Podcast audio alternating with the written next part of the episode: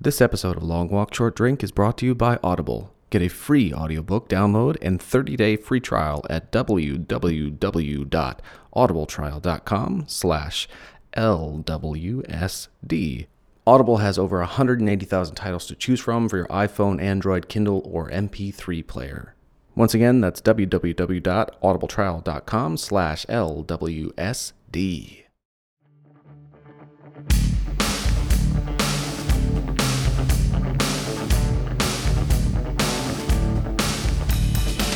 What is best in life?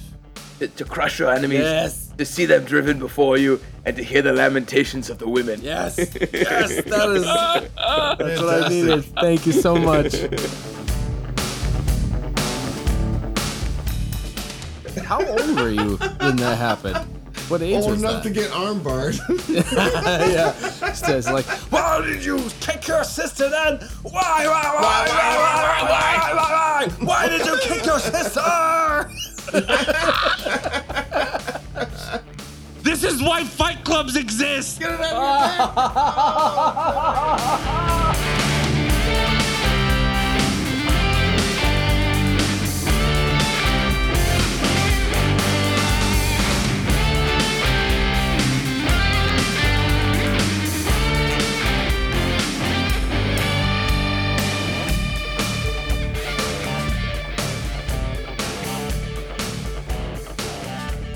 Starting, and we should be on the air.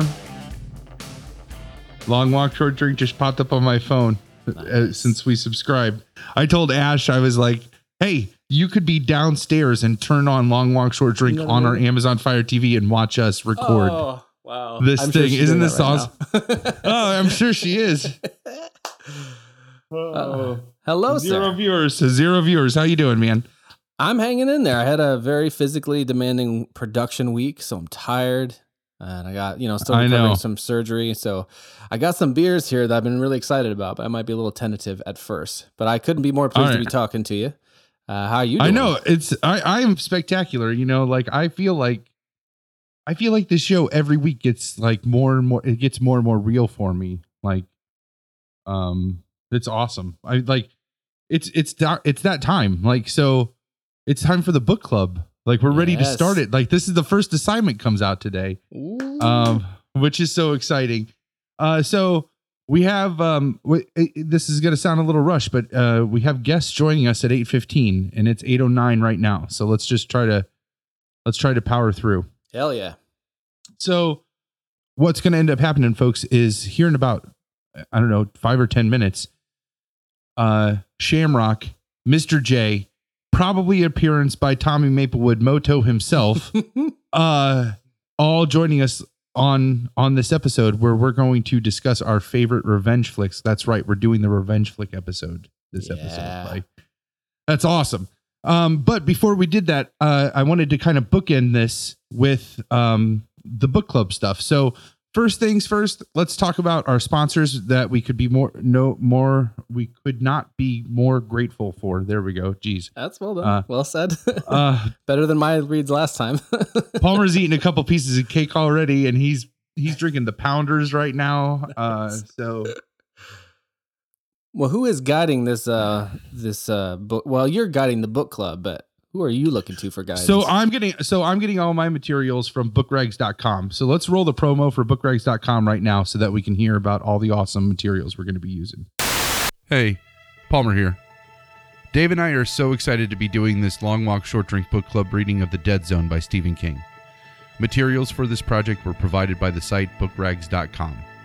With over 6,000 study guides available on their website, bookrags.com has everything you need to study and ace your lit classes. Enter the promo code PODCAST to get 15% off your subscription.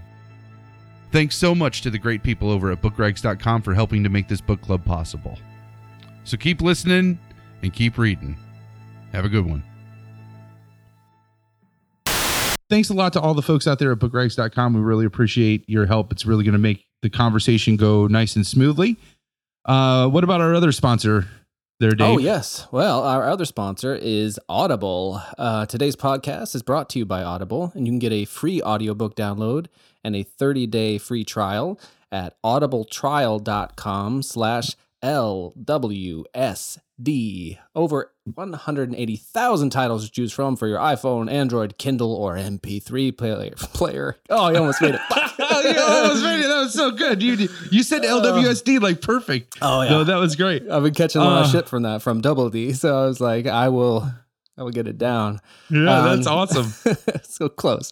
But for you, the listeners of Long Walk Short Drink, Audible is offering a free audiobook download with a free And I can 30 day trial. I can vouch right now. Like you can. I got my copy of the James Franco, um, Dead Zone with our promo. Like I did it. So yes, you're the I one. can confirm. I can confirm it works. I know Double D did it. I did it. oh, excellent. So, uh, download your free copy of the Dead Zone now so that you can join the book club. So let's talk about the assignments real quick. yes. So I tweeted out a little teaser for this episode. If you were watching on uh, Twitter, this would have been when you're listening to this. This would have been in the past, unless you're one of our live. Oh no, no, zero live viewers. Never mind. I think I think we Um, need a better means of uh, advertising our our live uh, broadcast. But for now, we'll I think if we if since we're doing since we're going to try to shoot for a, a set recording night, we could start branding like yeah. Watch- new episodes Tuesdays. Watch us watch us record live on Wednesdays at this time Yeah. on YouTube. watch you know the- what I mean? Like and watch the Twitter feed for the link, all that stuff. Yep, we can rebrand like all of the logos for that and everything, but that's that's Oh, yeah. business. Let's We're blowing uh, up. we're blowing up. So um so let's talk about the first assignment here. So I have the first assignment is going to be um now I'm going to give it all in as far as like pages as far as like the original release. I'm pretty sure paperback edition, editions will match those pages. They usually do, don't they? Uh, yeah, um, never checked, but I, I I would think so. I don't know. I, I'm pretty sure they do, but but at the same time too. So I'm going to give page numbers, but I'm also going to give chapter numbers. Sweet. But let me give one caveat on chapter numbers regarding Stephen King. Stephen King does not number his chapters like a normal person. You can't even in the James Franco audiobook version, it says there's like 185 chapters because every chapter has like a series of sub chapters and each one of the it's split up into those as well. So it's the big chapters and when James Franco reads it he says chapter 6 and then all the sub chapters he just says the number. So there will be a pause and he'll say 3 and that means it's the third part of whatever chapter it is. If he says chapter 7 that's the big chapter number. That's what I'm referring to. So the first assignment is going to be pages 1 to 116. That's the prologue through the end of chapter 6. Um, if I remember correctly, let me turn to page 116 real quick just to confirm. I'm pretty sure that's just about the end. And with, I'm not going to give any spoilers. It's just about the the end of him waking up, and that's all I'm going to say on that. Spoilers. no, I'm just Yeah, sorry. He Um, wakes up. yeah, Well. I There'd be no come on, book if he didn't. yeah, yeah, exactly. So I'm not gonna I'm not gonna count that as a spoiler. no. Um, but I'm also let me give you these guiding questions, be, and then that'll be the assignment. Okay, so Oh, okay. you have so you have um the the chapters prologue through the end of chapter six. That's pages one through one sixteen of the book. That's what we'll discuss on ep- the next episode, episode twenty three of Long Long Short Drink. Um. So here's our ex. Here's the. Remember, we're going to do explicit, implicit, and reactionary Yes. questions. Okay. So for this section, the explicit, uh, what characters and situations stick out to you the most and why? Because this section does a lot of introductions and there's a lot of vignettes and a lot of like quick jumps. Um, all, this section all pretty much sets up the rest of the book. So what what sticks out to you the most? The implicit would be this takes place during the 70s and later on uh, we're going to start seeing a lot of correlations to present day i'm really excited for that but what i want you to do right now implicitly is i want you to think about what situations and events that actually occurred in real world in the real world 70s does king touch on do you th- that you think um drove most of his intentions in writing this book you know or or the or setting the tone of the book. Yeah. So he he does a pretty good job of between character dialogue and inner inner monologue of touching on a ton of events that occur in the time frame that the book covers. So in that list of things, what do you think what do you think impacts the tone the most um, of the book?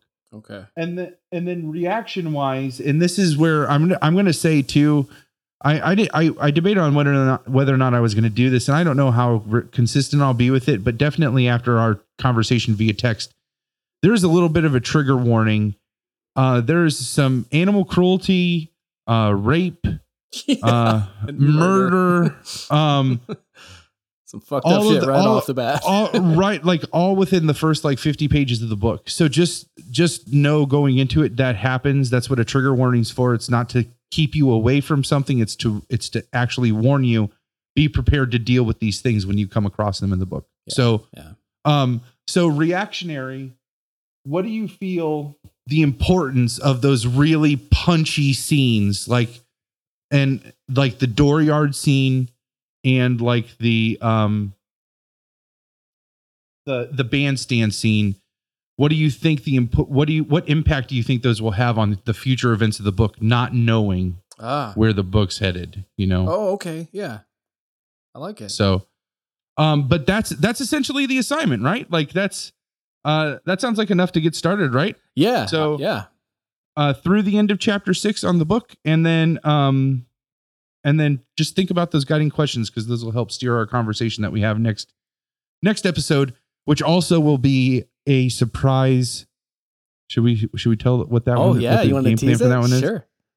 I, I mean, we might ha- be having another guest for that one. My beautiful wife might be joining us for a special Palmer's Pick episode Yeah. where we will talk about uh, a couple's revenge movie, Kill Mhm. Bill, uh, Yeah. volumes one and two. Uh, so I convinced her to watch that. So um, that look for that uh, next episode. I've been trying All to right. convince the bride to join us, but I don't think that's going to happen. She's Oh, too she's too that's secretive. but those are Yeah. those are real favorites of hers. Uh, but but of course, those who know the show know Ash can be somewhat squeamish about violence and certain things, but she's kind of coming around to the to the dark side through us. Uh, but in honor of uh, of the theme of the of our of tonight's show, uh, which is of revenge films, I put together a special selection of shit the bride Yes. says revenge themed, which believe me is not hard to That's what she pull- pull said. together. All right. All right. So let's roll in that intro. Let's do that. Shit the Bride Says features selections from the clandestine Twitter page I started in 2010 to document the things my wife says that make me laugh so hard I have to stop everything and preserve them.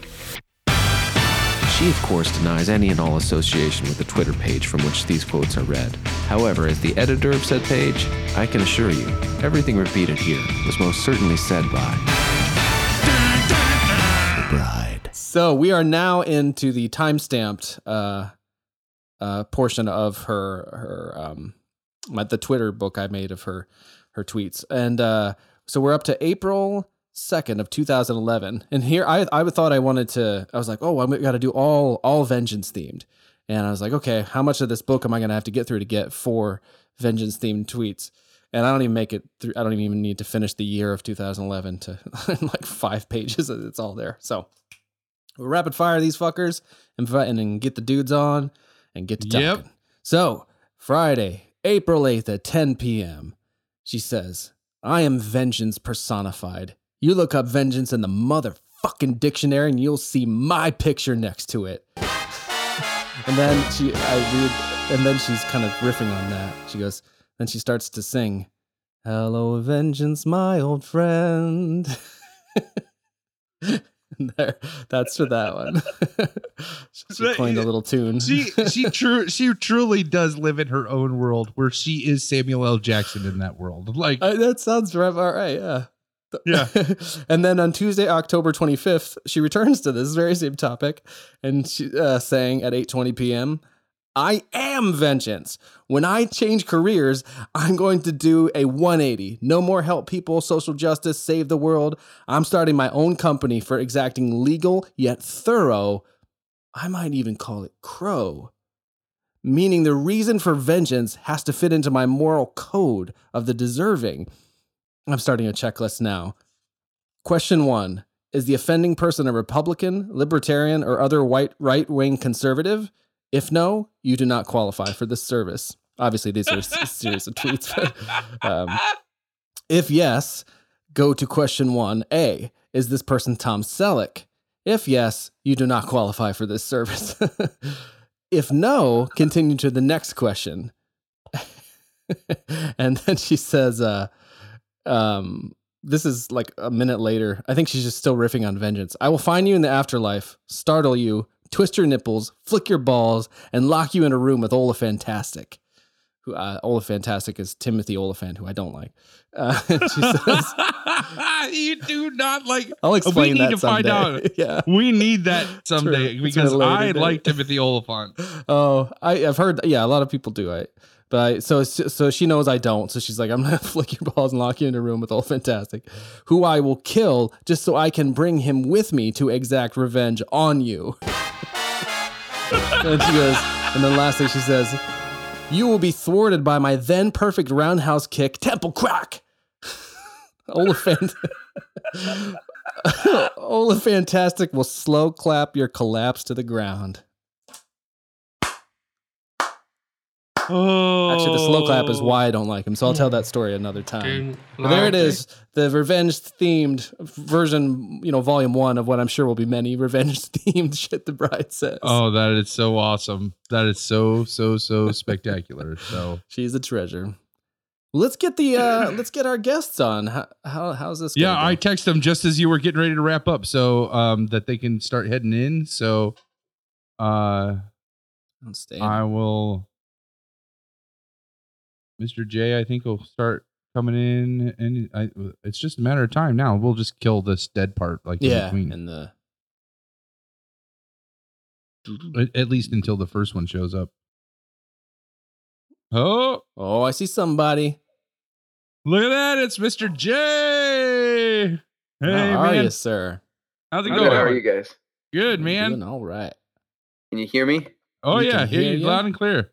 I see. I got the headphones this time around too. That's excellent. I was so wrapped up in our discussion last time, and never once occurred to me. oh yeah, so check out my shirt. Check out my shirt. I don't know if you can see that. Oh, yeah, Willow, talk- nice. Oh, very cool. Very cool. so awesome. It's actually made by my sister. She made that for me because there's no such thing as a Willow T-shirt. Isn't that isn't that a pisser? Like it's the same thing uh with the Goonies. There's uh hitting it. Oh, oh, oh, oh. oh, Oh, oh Hey. oh I, I can see hear him hear somebody. can you hear us? I see that. Do you see that crow picture in the Uh, background though? God damn Oh right, my I. Uh, Oh, joining us right now, we have uh Mr. J, Moto himself, Tommy Maplewood, and Shamrock back all joining us right now to talk about one of our favorite topics. Revenge, vengeance. Fuck yeah! Ah, so awesome. So welcome, guys. Welcome, welcome. Um, Thank you. uh, Shamrock and Moto, like we haven't heard from you the longest. What have you guys been up to? Same old, same old. Uh, yeah. yeah, I could agree. We're- How we we're- doing? Same as always. that bad, huh? Nothing exciting. No, where's nothing Leia? happens here in Ohio. Yeah. Southwest Ohio is just as boring as Northeast Ohio, just so you know. Beautiful day Aw. today. It's a beautiful day here, and I apologize if you guys can hear some lawn uh, cutting and there's something in the background. My neighbors are assholes who refuse to stop running lawnmowers, weed whackers, anything that has a fucking motor. They're like, oh, don't get me started. Anyway, sorry. I just want to make my apologies because it's beautiful here, and I had to open the windows. I couldn't help it. No, you're fine. Mr. J, how about you? What have you been up to since the last time we talked to you? Uh, not a whole lot. Waiting for the school year to be over. That's what I'm ready for. yeah. It's got to be start- close, right? Like yeah, a couple weeks. Got about um, say about four weeks, three weeks, four weeks, something like that. this is my Yeah. first summer in probably 10 years. No, not that long. My first summer in 7 years that I won't have off. And it's kind of killing me a little bit. Like I'm dying a little bit inside. Oh. You're not a big toe anymore. Oh. No, no, not at all. Uh, no, I know that's oh man, that just ripped my heart out a little bit. Like, Oh, the implication of that like sunk in. Oh, Hey, you got the certificate. You're good to go, man. Don't yeah, ever. yeah, yeah. In your heart, That's you'll true. always be the big toe. That's The one and true. That's true. Um, so revenge flicks. So this topic came up with uh with Sham on Shamrock's episode, right? Like we is where we first proposed the idea of doing a revenge show. Yeah. Yeah. We ended up talking then- more about uh, how we knew Shamrock than some of the things he was excited to share with us. So that was the and we did get to touch on the the Joseph Campbell Yeah. um a little bit. But then the topic for the revenge show come, came up and then when Mr. J was on uh he mentioned hearing the revenge show and saying that he wanted to be a part of that and that's where the idea came up that we were all pretty much going to bring our favorite revenge flick, right? Yeah. Mhm. That's and we were idea. all going to kind of like make the case for why it's such a perfect revenge flick. Not saying that anyone is better than the rest. It's just this is what our particular favorite happens to be. Um Tough thing to do. Yeah. yeah, Yeah. it's something to Something do and god damn it. How is like how is everything not just revenge stories? Cuz there are so fucking good. Like I mean, all the way back to the Count of Monte Cristo, even that fucking classic shit that's just so hard to get. Th- like normally for me, I cannot read classic literature. It's just so hard. That's what she said. But said. that shit is engaging. Like you can't help but get through that story. It's so good. Mhm. And where and the other thing I want to think about, like a, as we're talking too, is like where did the idea of honor? I feel like a lot of these movies are going to be like, I don't know, Asian inspired, right? Because there's such a strong sense of honor and dishonor, and that's kind of what's missing in our in our storytelling. I feel like, like that's why we're usually paying, landscape. There's not yeah, yeah, exactly. So.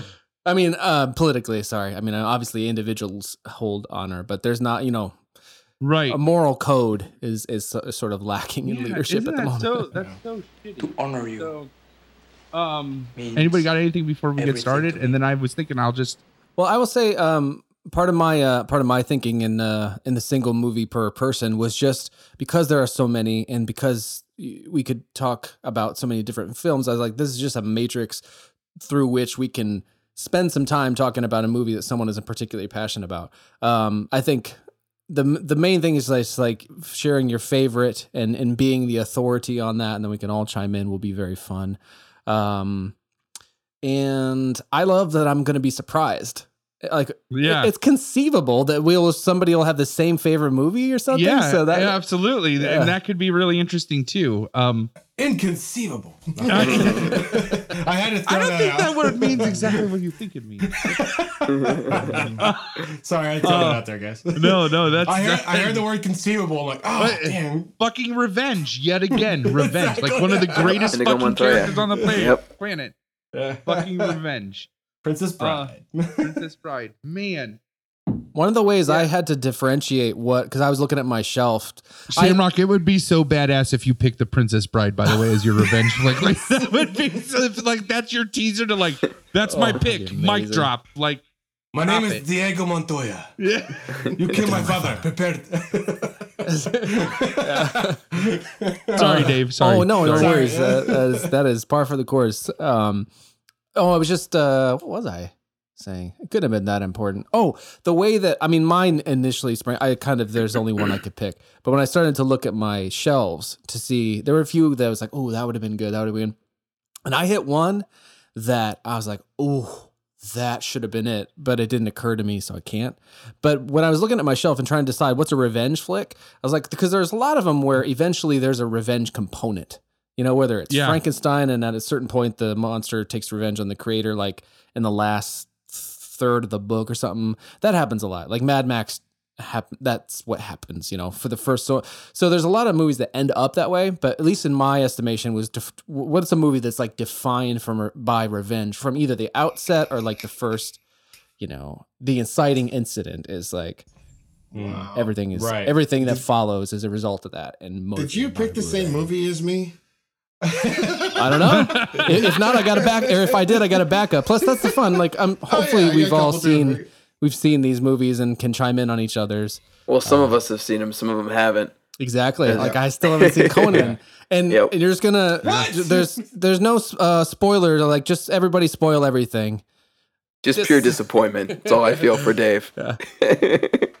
spoil the fuck. Don't worry Yeah. about spoiling anything. Like just talk about it. So, um, should we just go around and like name what ours are first before we start? So at least That's we get the idea. list out. Oh yeah, because then Yeah. somebody might, Yeah. if somebody's is the same, they might talk about it and then like take someone's thunder. yeah. Then yeah, the, yeah. So let's just go around and let's do the list first. Um, and let's start. Let's, start. with sh- let's start with Shamrock as this where it, start, Yeah. it began. Absolutely. That's a great idea.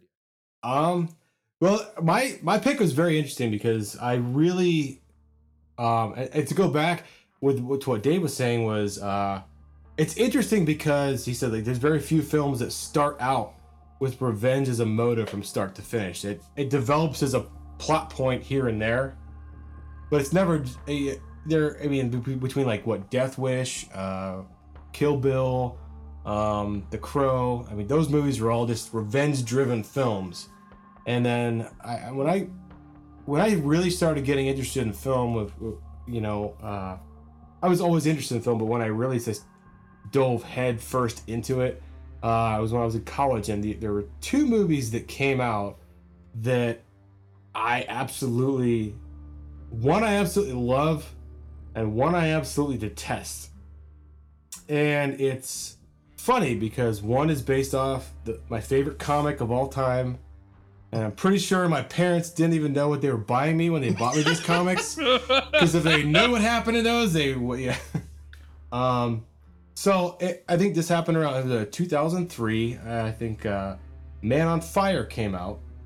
And, and Good then movie. and then The Punisher came out. Hmm.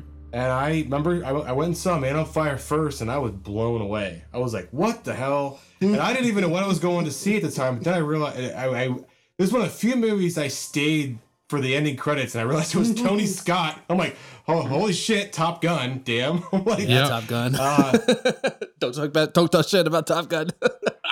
I almost said it. I almost said it. bring it! No, Gonna be T-shirts with "Long Walk Short Drink" on the back. That says "Don't talk shit about Top Gun." and then Why aren't uh, there T-shirts that, that say that already? Yeah, well, yeah, what's up, Dave? Yeah. Um, so that's I mean,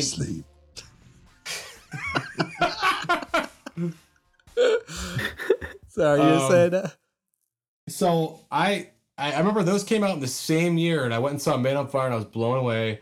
Especially when I found out one, it was Tony Scott, and I'm like, this soundtrack, I know it, I know this, and I say, and I know I found out uh, Trent Reznor was one of the sound supervisors on that film. Yeah. Yeah.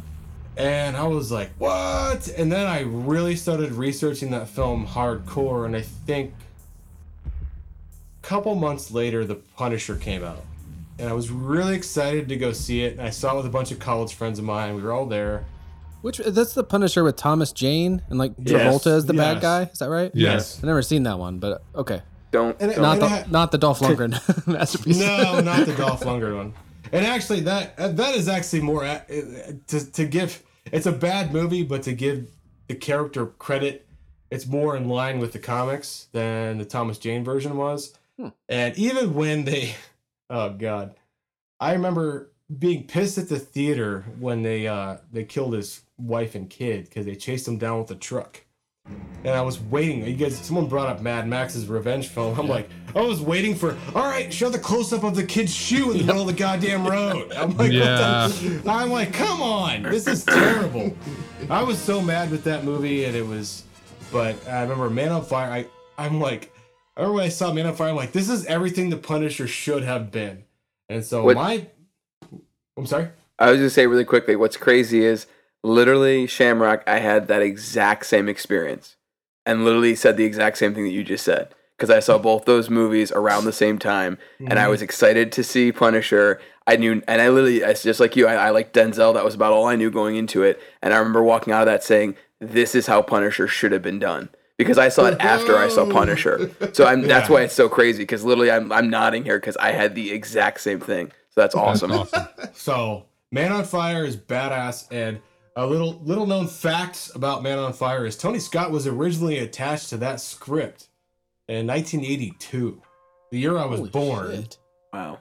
And they, the film was actually made, but Tony Scott left to do something else, and it was made. And the funny thing is, Denzel's part was played by Scott Glenn, who, Oh, love that Scott could, Glenn. that'd have been interesting. Yeah. and guess who? Christopher Walken's part. Guess who? That was played by Joe Pesci. Oh, oh, Man, what? that would have been a different fucking movie. Fascist white machine. And I, I I've seen it. It was actually on cable. It was on HBO. Like I forget. I, it was years after I'd seen the the newer Man on Fire, and I'd watched it, and then I researched. what do you Man- I mean, really- newer Man on Fire? Did they make they made a version of it back then? You're saying? In 1982, it was made. Yeah. Oh, oh my! I That's can watch that. I'm gotta Yeah. see it.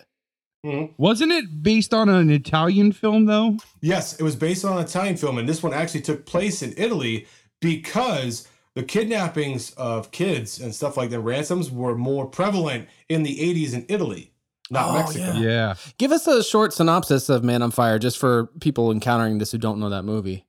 Okay, so, so basically, Man on Fire is uh you uh we'll, okay. Well, we'll do. I'll just give this synopsis of the Denzel version. It's basically the same in the Scott Glenn Joe Pesci version, but it took place in Italy. So a lot of what happened was like, there's drug running going on in Mexico City, and uh what happens is all these financiers and like they're they have million dollar uh, uh kidnapping clauses on themselves and their families and these drug organizations make a living out of kidnapping kids or the head of a family um, and then ransoming them because they know they have these insurance policies uh, and so what happens with and Denzel's version is he is a former special operations uh, CIA kind of spook guy. He he assassinated people, he killed people, and he knows. And he is a drunk, and he's hired And the only place he can get hired, which is Mexico. Um, and Christopher Walken is his former handler or whatever, and gets him a job. And he he he just he's he's lost, and that kind of plays into the. Uh, he's basically you start the movie and you play the Joseph Campbell's synopsis of a hero. He's already he's you start the movie and he's in the belly of the whale. He's lost. He has nothing, and then he is charged with bodyguarding the the youngest daughter, which is played by Dakota Fanning, and she gets kidnapped, and then she actually brings him out of his shell and kind of gives him a reason to live again. And so when she gets kidnapped, he you know he goes ape shit, and he and he uh He's got a particular set of skills. yeah. yeah Yes, he does. yeah and th- yeah and this Yes, is be- he this is before Liam Neeson showed us how hardcore he was, but Denzel showed us back in 2003. So Fuck yeah, he did. Oh, that's awesome. and that movie was rated R, so that that not PG 13. Right. Mr. J, what did you bring? So after we had our last conversation, um, Conan the Barbarian, all the Oh, way. Nice. Very nice. So been been a fan of that since I was pretty young, and uh, you know it's it's I was telling you guys that it's in my top five list, and it's one that I keep coming back to, and I keep checking and seeing if it's still on the list, and you know regardless of all the movies that I enjoy, it's still always up there at uh, number three pretty consistently. So oh, that's awesome. yeah, yep.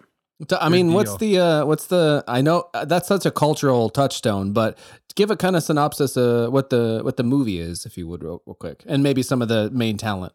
Yeah, so basically, you know, it's based on the uh, Robert Howard series Conan the Barbarian, which was um, really kind of the first pulp kind of style uh, sword and sorcery back in the who I want to say like 40s and 50s that he was writing it, maybe even earlier than that. Um, and basically, it's been kicked around for a while, and then they picked up a script for it and started putting it together. And the and the premise is you have uh, it was actually really the first one of the first major films for landmark films for Arnold Schwarzenegger.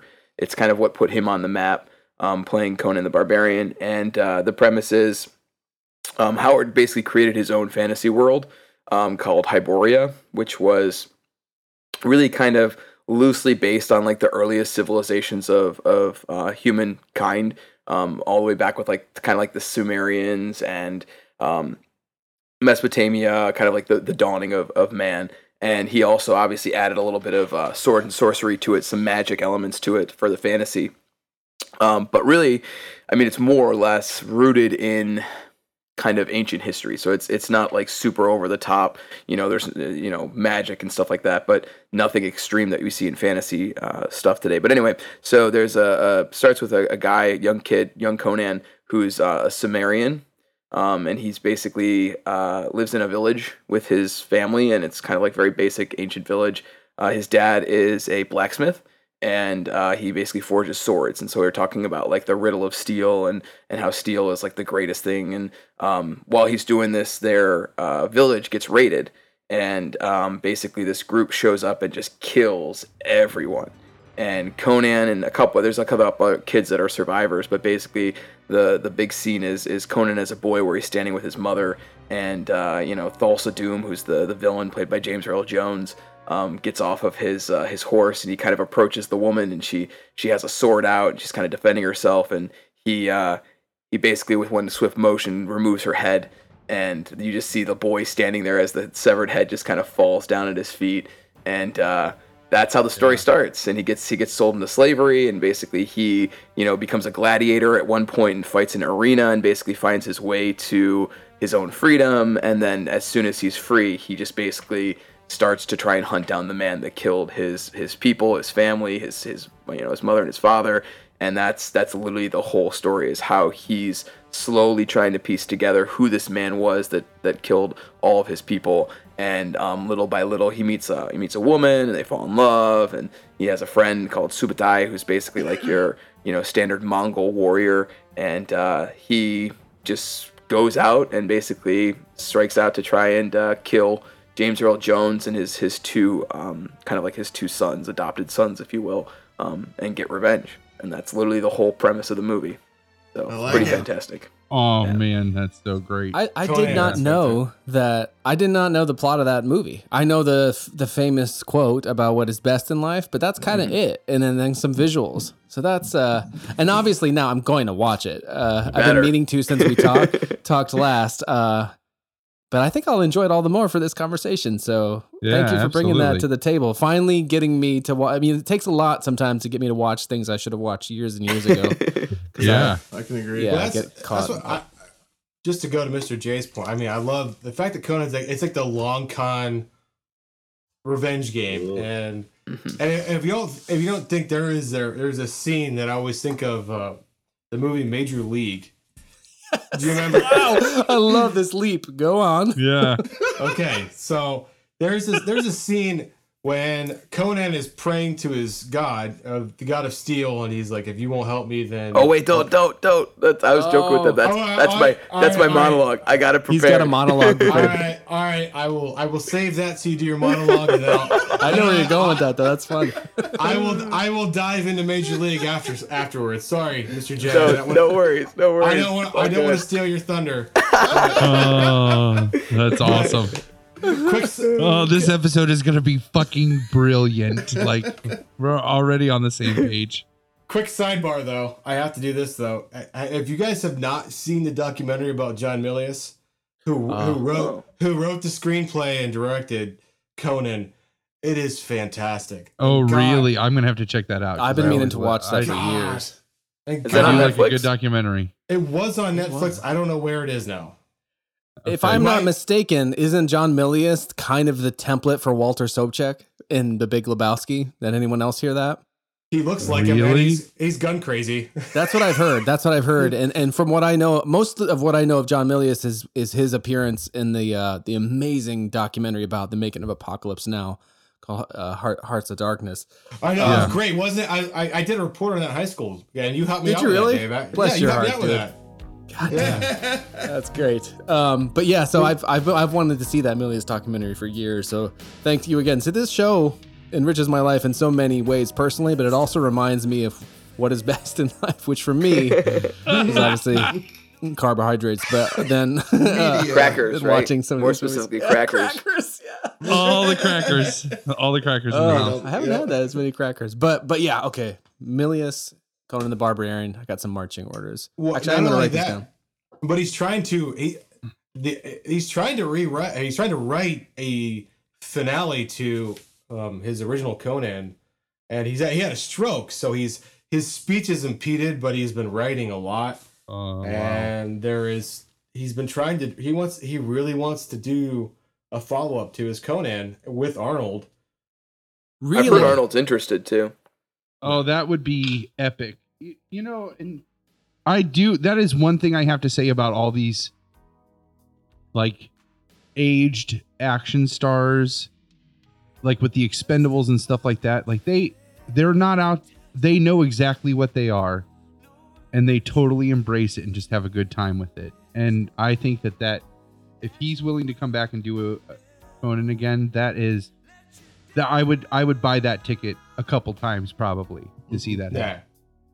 Well, and that's that's the best part is you're thinking, well, he wants to do the old King story, Mm. Mr. J. Right. You know, he, we're the movie. They did that. They did that scrolling, and he's sitting there on a throne. and He's all old. He wants to do that story really bad. Yeah. And I, I'm pretty sure that's what John Boyce is writing, but because of his stroke, it's very slow going Yeah. and whatnot, and because he, he can't really speak very well. Oh. So, yeah. And the best part is that uh, that guy was a John Boyce is a uh, army vet, if I'm not mistaken, or he was friends with Oliver Stone, who was they they all Yeah, I know. I know he's friends with Oliver Stone because that was who they originally wanted to um, direct the movie. Yeah. right. Who did yeah, uh, Oliver- what's what's after that? The is it Conan the Destroyer? I know there's the series, right? They never made that movie. It doesn't There's a- exist. It's only Co- Yeah. oh. We- we forget- That's It's- how I feel it about the prequels. exist. That's how I feel about the prequels. Oh, that's Yep. awesome. These I aren't li- the I no one droids you're note looking for. was involved in that. yeah. Yeah. Exactly. I like Jason Momoa, but I I I opt to forget his Conan. It wasn't. Well, you know, Oh. in its defense, I, I don't think it was that bad. I mean, it was it wasn't fantastic, but I don't think it was that bad. It was watchable, unlike Destroyer, Yeah. which I thought was just.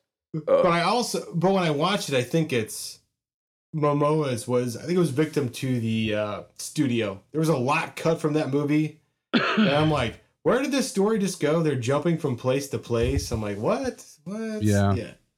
So I couldn't. Yeah, I was follow looking up to see who was involved in Conan the Destroyer, and Schwarzenegger's in it, but it's yeah, it's definitely not Milius or anyone of note. There, it was a cash in. Yeah. was it was that uh um uh, uh a Cannon film? come on now, come on now. You know, Jesus. Destroyer actually had Wilt Chamberlain in it, so Yeah. you know What? they were Oh really my gosh, that's right. I They were forgot really- all about that. Yeah. and Grace Jones. I mean, come on, Yeah. Oh, that you is got cool. the best of the best. I'm seeing that now. Olivia d'Abo. hmm Right. who's who's next? So we're gonna get well, obviously we're gonna get into these movies much more. Yeah. But uh, who's, who's Moto, next? what'd Who's you- primer? Yeah, no Moto. Moto, Yo, what'd you bring? Uh, well, let me stand up real quick. this is my uh, my birthday present from Shamrock. Oh, my god. And it says Bruce. It's all it says. And what's so cool to about fucking that? say. Yeah, well, That is like, all it needs to say. back before I gained 100 pounds or whatever it is, at, I worked at this car wash with a lot of my friends, and uh, one of the guys that saw me first said, He looks like a Bruce. So that became my nickname at the car wash. I didn't know And that. I, oh no, it is. I mean, it was hilarious though. I thought Bruce Willis, Bruce Lee. I was like, yeah, call me Bruce. You know, like, and so, and uh, I have all these names, and but so when I would show up, they'd just be like Bruce, Bruce, Bruce, Bruce. I mean, and I'd bring it. So they, it was good. I'd bring it. and I'd bring it.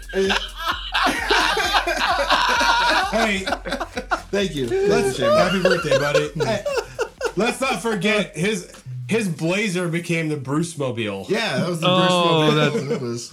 Oh my So This oh, episode is turning into everything I wanted it to be.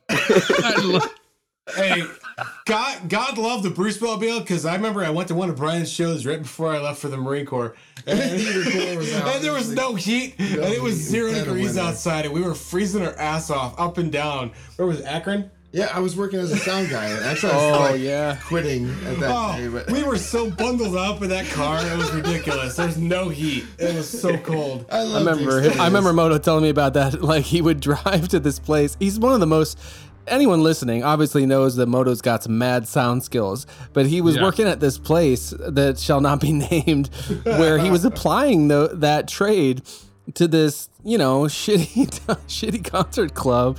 That and like sometimes he would drive there in this thing that could barely run the Bruce Mobile and had no heat. He'd get there Yeah. and like the show was canceled or something, and no one would Yeah. tell him. like it's oh. crazy. Oh, this is a gas guzzler. This is old Chevy SUV. I How mean, many on, fucking like- people did you choke slam at that place? Like I Oh, just my soul. I just Just choked your my own soul. like I know, I like. There's nothing I could do at that point. Yeah. it was like seventy-five to hundred dollars a night. Oh But my that's what I wanted to do. You know what I just realized? I think this is true. Um, well, we can verify off mic, but I'm pretty sure this is the same place that was rebranded years later. That when I became a musician playing out, I booked a show at through like the MySpace days, and I showed up there with I think the bride, um, a, a mutual, a couple of mutual friends of ours. That and then I walked in, and Oh, it uh, everyone was standing behind the bar. This- You know, I'm there early to load in or whatever. Standing behind the bar like this. There's literally a panel in the Crow. I should I should tweet it out. Uh, uh, or send it to Double D. There's literally a panel in the Crow of a bunch of guys like behind the b- bar at the gin mill in the Crow. In this case, it was a, this unnamed place, who were just standing there posed, and they're like, "There's no one here." Shows off. I'm like, what the fuck? And I just had to turn around and leave. uh, it got bad there. They, they were supporting. I I, I don't want to get into it, but it got bad. man. Excuse me, but But the um, Bruce Mobile got you there. So does does your Yeah, I T-shirt have to do with your movie selection? Absolutely, absolutely. And I and uh, I had my pick before he gave this to me, so it was just that Oh, much more cool. appropriate. That's awesome. I've had that birthday present since uh, March or February. Oh, awesome! It's just, That it's was a just so fantastic perfect. T-shirt. Of course, of course, the Bruce Lee hat, Bruce Lee Foundation. Check out the podcast and try it out. Um, Oh yeah, I fucking love that podcast, and I'm I'm all things Bruce Lee right now. So this is I can't wait. What which one is it? Uh, well, the other the other thing I guess I could do is the only the first one with the nunchucks. Yes. My ball bearings are wearing out, so I'm gonna set them aside for now. That's what she said. But I uh, need a better picture of that. yeah, your Amazing. balls I'll are get, wearing I'll get my balisong out and we'll check this. we can have a show fight. it. Show it. What? Look at Shamrock here. What? This? What? Oh shit. Yeah. They don't show those. It's all in the reflexes. that does not look legal. That's not street legal. That is not street legal. I kind of wanted to just shoot out into someone's neck. Isn't that what movie is that? Uh, oh, that's the Punisher. Okay. Well, Speaking of that, sorry. oh boy, I didn't mean to. I got all the knives. Uh oh. it's got all the knives. Can, uh, Moto, can I guess? Should I guess? no, Well, if you want, that's it's the. Let's. Did you get your balisongs? Oh, I Oh, got yeah. a see what you got, Palmer. He's it's like, of course, it's right here. It's always at arm's reach. Why wouldn't they be? I got that. oh, shit. Hey. that's not the trainer. That's Oh, not is a it- trainer. That's the Benchmade That's a butterfly. uh, knockoff. Ooh, hey Palmer, Benchmade's good stuff. This is a Benchmade right here. Yeah. That's the Two he is. Benchmade. It's called it's called the Infidel. You I- are 'cause I am an infidel. Psycho. The two of you is like, that's not a knife. I say that with care. I say that with care, love and care. That's a no. Check check this out. where, where are all these fucking coming from? Like, I feel like I'm in Bartertown and like and Max is like unloading his fucking weapons on the. Check this out. Ready? Ready? Watch this. This knife is huge. Ready? Yes. That's a Nice. That's a knife. That's a knife. Jeez, oh See now, if, if I really wanted to make you guys jealous, I'd, I'd pull some of the stuff back at my uh, my parents' house because I have a um uh, double-headed axe, Oh, fantasy style, very like nice. Gimli style. Whoa. You got Yeah. a Michigan axe? I have, and I also actually coincidentally going with the Conan theme. I actually have a replica of the uh, Conan sword.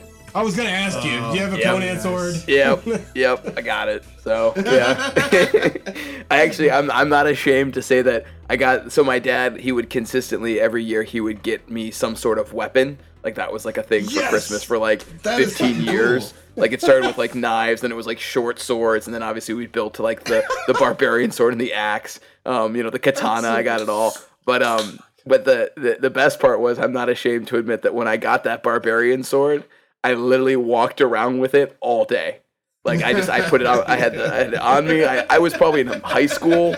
I had no shame. I put, you know pajamas with my my giant fucking barbarian sword next to me, just all day. That wasn't going anywhere. That's that's pretty awesome. There's like Palmer's dad with his M16, just like just walking in the kitchen. Uh, my I'm old man would watch like oh he'd watch that. I'm getting a peanut butter with a gun. sandwich with a gun. Hey, Oh, watch hey, out! Dave. Yeah. Dude, very nice. Jeez, how many knives do you I know. have? Just No, in, in, in what is sitting proximity, he's got like oh. six knives. And- in his home Shamrock office. challenges with another Shamrock's one. whipping out knives too. We got this guy. That's a nice little balisong right there. Oh, nice. It's a little. I'm not gonna do it. Ridiculous. Go This is- ahead. wow. Let's, I mean, this for our, for the live uh for the live archive. Give us right. show us some moves. Let me see your Alright. moves. That's dragon.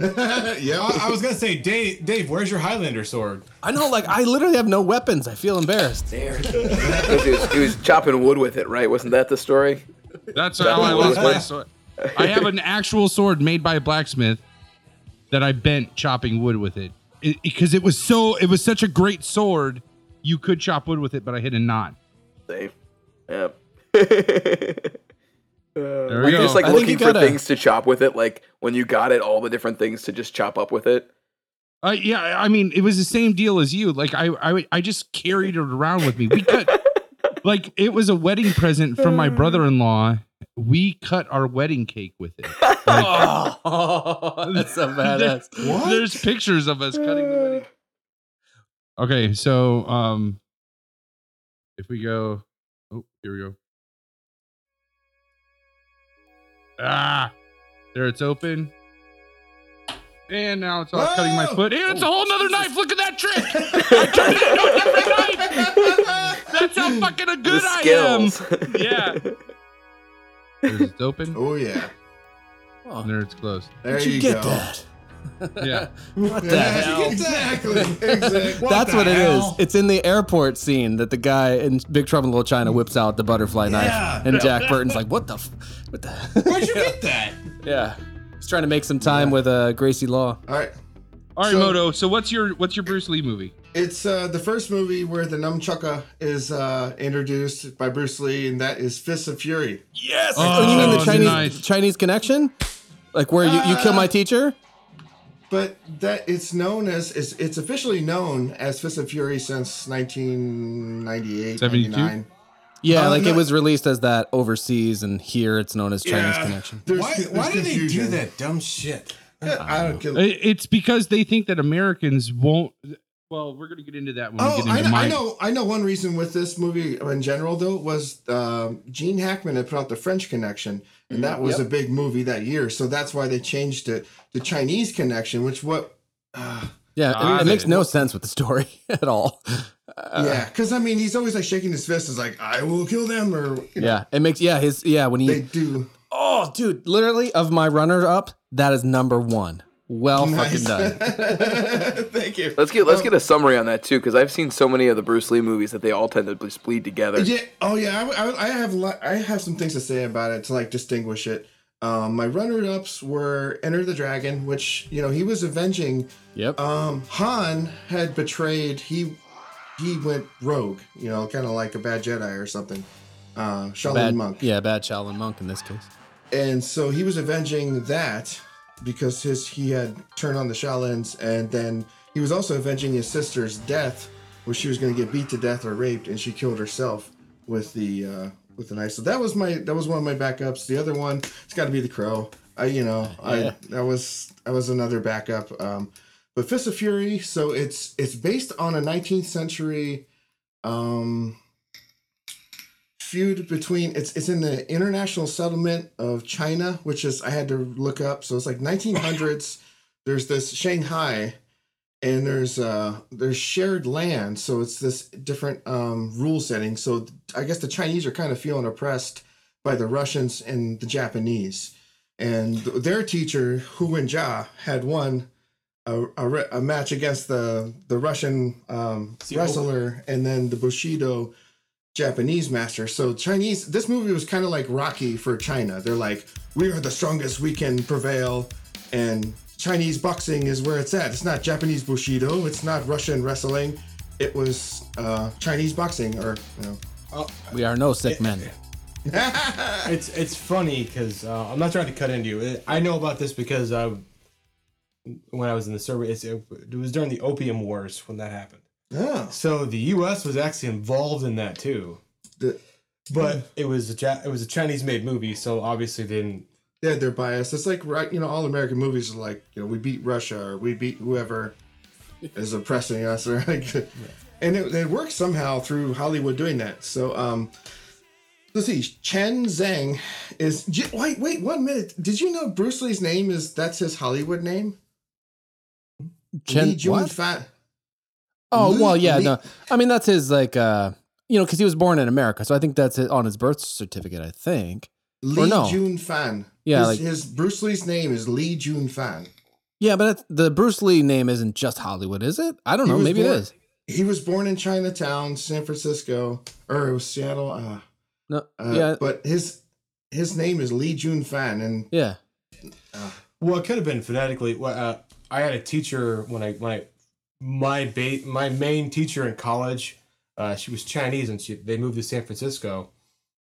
Um, not to bring up Big Trouble in China, but San Go on. Francisco. As one Uh, does.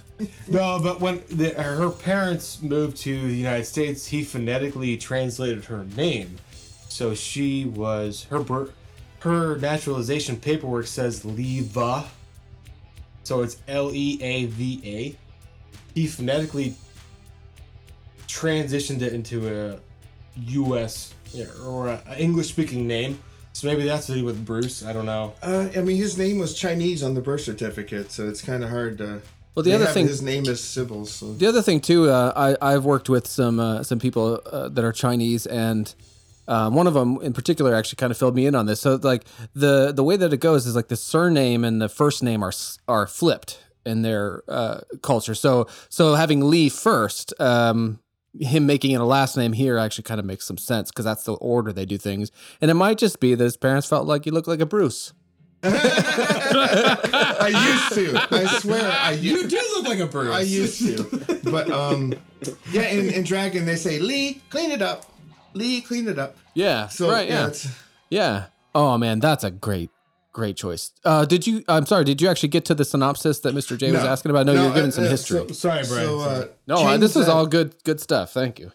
Chen Zhen, re, C H E N a Z a J H E N. Chen Zhen returns to his uh Shanghai. His it's not a dojo, but it's their place where they practice karate. As a school, they, And they always refer to it as the school in the in the movie. Yeah, Jingwu, the Jingwu school. Yep. And uh, he, they say in the storyline that he came back to propose to uh, the love of his life, and it's like, remember in the cemetery, he says, "I came in to think I came back to marry, to ask Yeah. you to marry me." I know that's a real like son and a out of nowhere. I, like, I thought he came back for the funeral, but all right. He's barbecuing a cat in the cemetery, eating a cat, and they're like, "I thought I was gonna marry you." yeah. but uh and, and that's real uh, real quick i'll say that about bruce lee movies. This one does the best um because it was just i don't know. It's it's funny it's a great storyline and it's great martial arts. It's not just one dimensional it's it it it's i've never seen an, another kung fu movie like it it's The uh, uh, the IMDb Nice. synopsis it simply says a young man seeks vengeance for the death of his teacher. That's all it says. well Is this, and now, now, is this the one where he um where he's climbing up the building and he like each level is like a different no, no, boss that he's fighting? No. second. that's Game of No, Death. that- that's Game of Death. Okay. that was yeah. That was actually done. They finished it after Bruce Lee Mostly died. after he died. Yeah. Yeah. So him This climbing was- those levels, yeah, we should. That's a whole other story. But uh, yeah, no, this one, um, was his second movie yeah, it was this, his second film. He did it in Hong Kong, and yeah. So the what what ha- what I guess the plot, you know, he finds out his teacher dies, so he comes back to pay his respects. But then he, poisoned then he overhears that he was poisoned, he, that he was that he was murdered, and once he finds that out, uh, and then there's the the Japanese in, in Shanghai are trying to kind of encroach and make them close their school. So he's kind of sticking up for the for the Chinese culture uh, in this sort of no man's land, but also very hell bent on avenging the death of his teacher. So why did you kill my teacher then? Why? why, why, why did you kill my teacher? oh, it's That's so good. It's so good. that is that is fucking terrifying. Yeah. Oh, it is actually. The it, it's a great fucking name. Fist of Fury is the right fucking name for that movie, not Chinese yes. Connection, because it's that fist. Like he pu- literally does that. What I was doing, he punches this guy in the stomach to death like that. What? Oh, yeah. Are you kidding me? I- oh. Coincidentally, I watched this movie this fucking week. Wow. not for this That's show, awesome. just because And I not for this show. just yeah. because I love it. I got the Shout Factory. I mean, because I watched Blu-ray. mine this week. Yeah. Okay. Sorry. Aw. So I got. Uh. Well, man, great choice, Moto. Thank you. That's so Thank you. cool. Yeah, it's And if I, if, if I can on top, put the icing on the cake for this one, that nunchuck scene has been copied so many damn Kill times. Bill, like so much of Kill Bill, Kill Bill. was copied from this movie. So Wasn't got- that the one with the little kid too? The little kid that's like all the the YouTube sensation. He does it. Oh, I think that. I think. I think that. Oh my god, that's a great video. I think the little kid is Enter the Dragon only because Yeah. that nunchucks demonstration is like kind of a look out, motherfuckers! Like I can do this. Whereas in in Fist of Fury, he's surrounded by a room full of people, and they can Exactly. come in on him, and he Oh, fucking takes them out, and he's like hitting them in the That's feet. right. Yeah, I watched it. right. I couldn't believe. It. I'm like, how do they even film this and not hurt? The, I couldn't hurt these people. I couldn't. My mind was blown. Like as a grown and then man, this I time couldn't- you're eating paper. The next time it's gonna be glass. He made that. I'm eat the watching it words. right This now. says sick man of Oh. Asia. Because I I've never seen Oh, this movie, so so, I'm watching the scene right now. This is the dojo fight scene, right? It's Yes. amazing. And it is so. they, Yeah. they so just they just recently redid this. Uh, Yes. And- I, and have you go- seen this, Moto? Or Shamrock? Sorry. I'm trying not to use people's real names. Have you seen the Jet Li remake? Yeah, the Jet Li. No, it was uh, was was it, it Fist of it Legend? takes place in- no, no, no. It was the uh, there was this scene when he was it was uh, Bridget Fonda was was in the movie with him. Kiss of the Oh. Dragon. Oh, okay. Never- I got the wrong one. Yeah, Oh yeah, Yeah. I saw that one. you never saw Kiss That's of the he Dragon. learns he- the move. Yeah. he's going to get Bridget Fonda out of this police house, and he accidentally runs into this room, and it's full of these French, these French police officers. he's just like surrounded. He's like, oh shit, and he fucks him up. Um, and Jet, okay, Jet Li's done that, but on top of that, the other one was, uh, well, just to go backtrack real quick. Yeah, no, 1994, Fist of Legend. It's a remake. It's a literal remake or retelling of that same story with Jet Li, set in 1937. A Chinese No martial way. artist returns to Shanghai to find his teacher dead and his school harassed by the Japanese.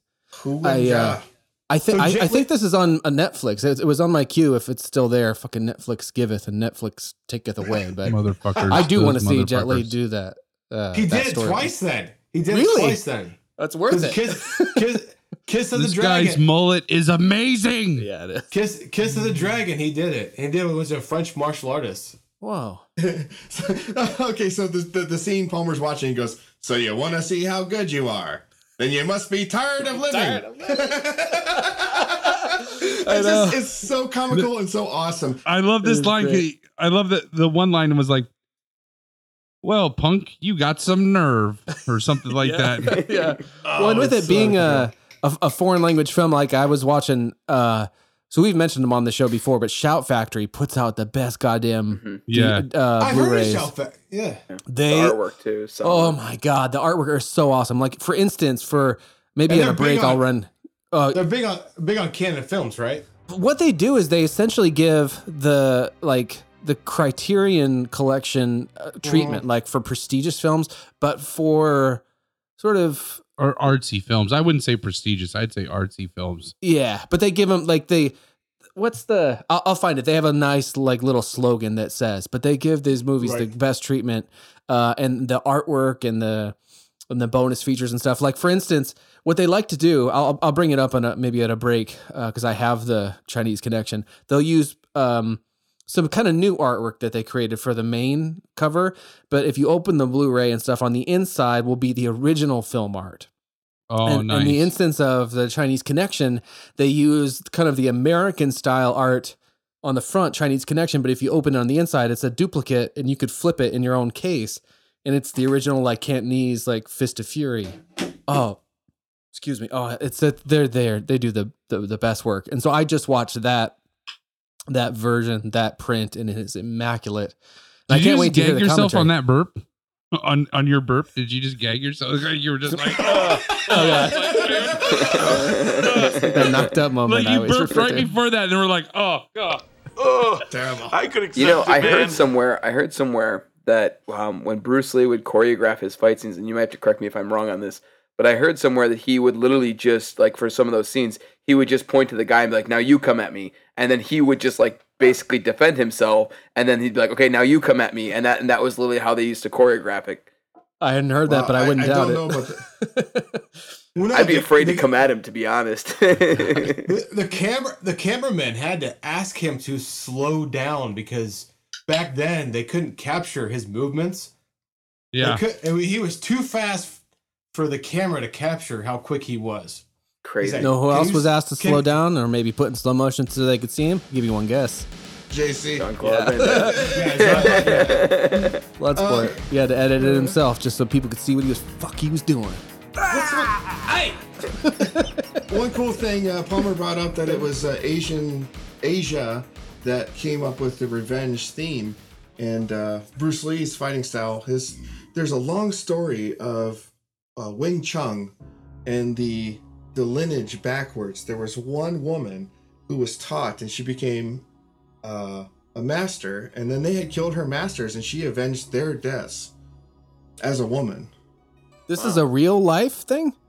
I do believe, yeah. Like a legend or Uh, something? Wow. This is a legend of, of I Wing Chun, have and this heard is something about this on the History Channel. Yeah, and uh, she was she was she was the only woman they taught this, and the only woman they declared a master, and her masters were killed, and she avenged their death.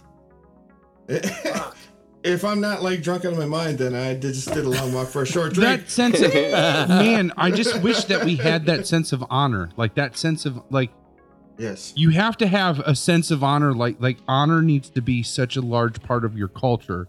Yeah. To do revenge Mhm. like this, like, I mean, great point. well, Dave, what's your pick? Mine is the crow. fucking A, that's the awesome. crow strikes back. I really have no right to pick anything else. Yeah. I, Do you- I- you Dave- know what? hoping so. Dave, do you know? Do you know anything about the crow? do you know? Uh, I is a- saw it when I was a kid. and I loved it, so I rewatched it recently. But that was about it. That's You it, you that's beefed, it. you beefed up on you read the Wikipedia page before we record started recording, right? Like, you I were ch- like- yeah, I got it printed out just Yeah. in case. yeah. He- what are you talking about? He wrote the fucking Wikipedia. on the I crow. know, I know. I did used to check the IMDb. I'm like, that's not right. I gotta go in there and edit that shit.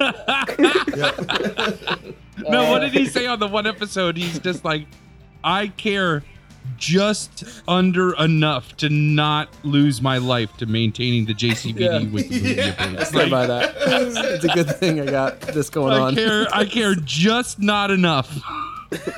I know so much about the crow just because of you, Dave. It's insane. Yeah.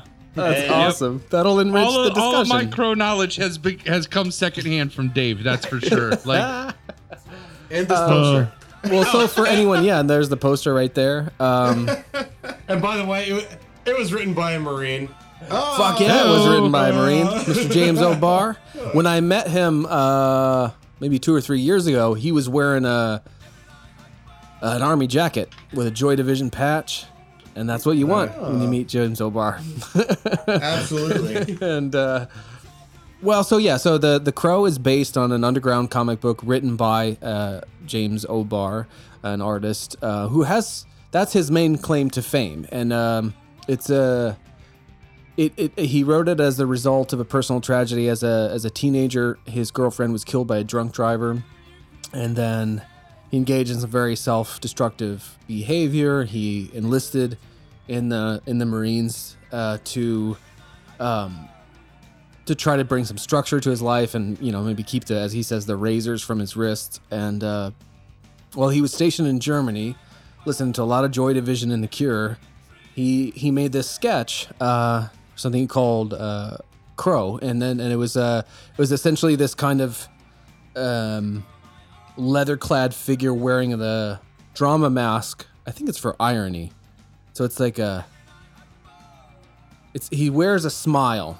Uh, the he wears a makeup. It's it's it's it's, it's actually British, I think. Uh, the the three masks of uh, it's uh, in America we just have drama, drama and tragedy. But I think in I'm this is literally off the top of my head, so I could be wrong.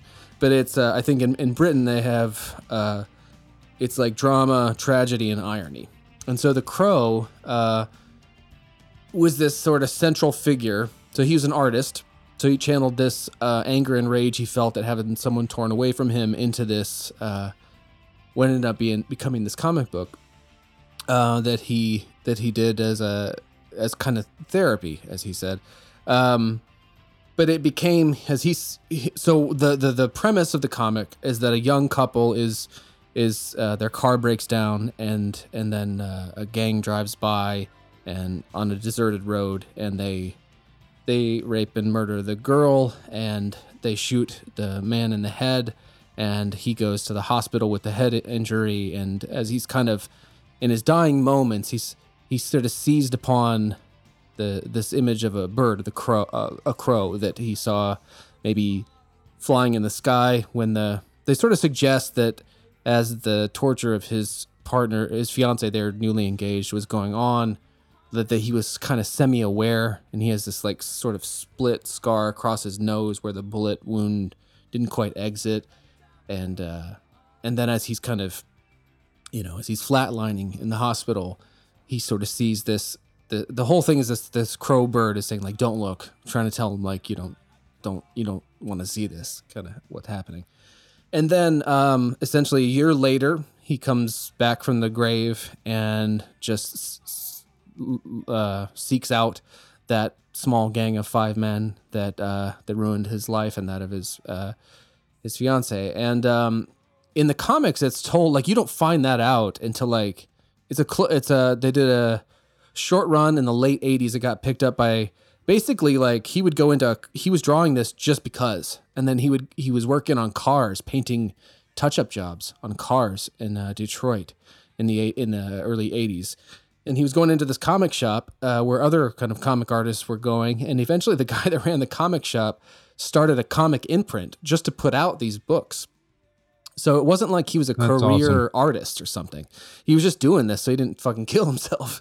And uh and then uh so it's it's an incredible it, it is it is a singular and astounding uh That's what I feel like about this show sometimes. really yeah Yeah. Thank God this Yeah. show is a little less blood drenched than that book. But so if you Yeah. if you've if you're curious about the Crow, we've seen and liked the movie, do seek out that comic somehow. It is uh it is is something to behold, and uh it really carries a serious weight with it. It is Um, consi- it is considered among comic book fans like a seminal work. Mhm. Like Yeah. it is, it Yeah. is up in the lines with Sin City, The Watchmen, and he wrote Ooh. one. He wrote one book. Yep. And everybody talks about comics. They say, read Sin City, read Watchmen, and read The Crow. You know, Right. I have that. I have that whole that downstairs since I procured my Footlocker back from my old man's place. I think that's down in that Footlocker. I need to go down and dig that out and actually. I bought. I literally got that because of your movie that you released in high school, Dave. Oh, I didn't know you have that. That's so cool. So, um, my dad drove for Capital City, uh, which was a comic book distributor, and we could order comic books at cost, like less than cost, literally like the cost of the materials. That's what we Nice. got comic books for. So like he would get these big promo packs that had like that they would send out to comic book shops that had like pogs in them and like promo cards Ooh, and pogs. Nice and, one like, there. I'm Uh, sorry. Uh, what's a pog? I feel like I'm, what's a Nubian? it's like Oh, shut the fuck up. Yeah. What's a pog? Shut the fuck up. Like, yeah. Bitch, you almost made me laugh. Yeah, um, a pog it's that game that you pl- that where you collected them they were like little cardboard discs and you would make a stack and try to slam them Oh, I you got him to the flip a- most worthless hobby that ever existed. Yeah. That was a thing. yeah. It made no sense, but everyone was into it. so he but every week basically comic books come out every week, right, or every month? Tuesdays. I think it's Every Tuesday, Tuesdays. Tuesday, right? Yeah. So every week he would go into work with our order where I got to like just basic. I mean, because I could order a stack of comic books this tall Dude, and it'd be like fifteen dollars out of his Dude. paycheck. Oh, I'm like jealous. you know what I like so um in now let's flip that. This was also at the in the the death knock of the comic book industry, like the the end of the silver age, right? Um right after Death of Superman. So like I he was working there right at the time that all of the the um where they would put all of the issues together into one massive issue. Those were just getting released of the death of Superman and the return of Superman and all that stuff.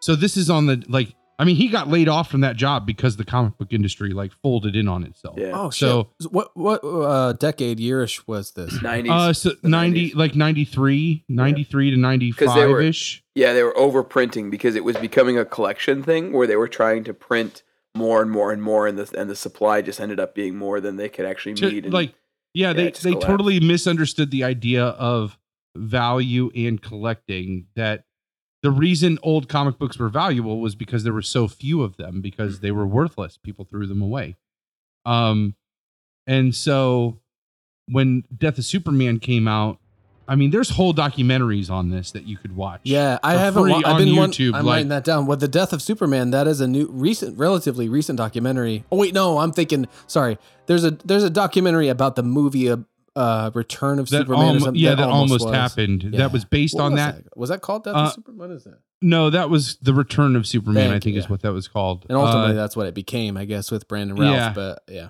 the original uh, iteration was t- uh, Tim Burton and Nicolas Cage. So Yeah. Um, but they they just like Mr. J said, they overprinted thinking that these were going to be collector's items.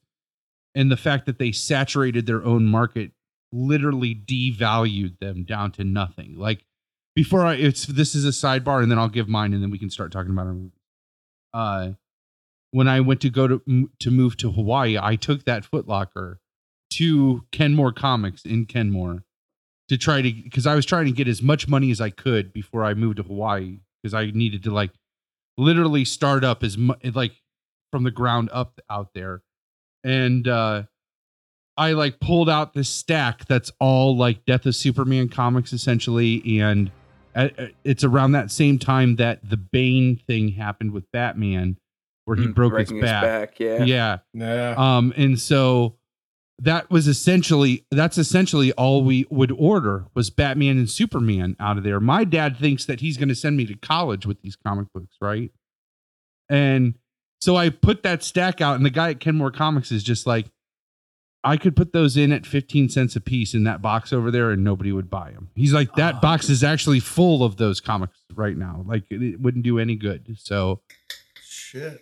How did you end I- up with the Crow? Is that where you're working towards? Oh yeah, so like I and so around that time gets to my freshman year, which is when you release your version of the Crow, right? Oh yeah, and just in the So- in the in the interest of uh, every comic is someone's first comic. I won't get into this too long, but basically, I saw the movie adaptation of that comic book and was so enthralled as like a 14 year old that I spent the next four years of my own life readapting that that already brilliantly cinematically adapted movie to VHS by done by teenagers as closely um, adhering to the comic book as possible, and so that's what Palmer's referring So to. so you don't know I don't know you beyond we ordered that copy of the Crow Yeah, I to have at a Halloween school. to have at a Halloween party. Yeah.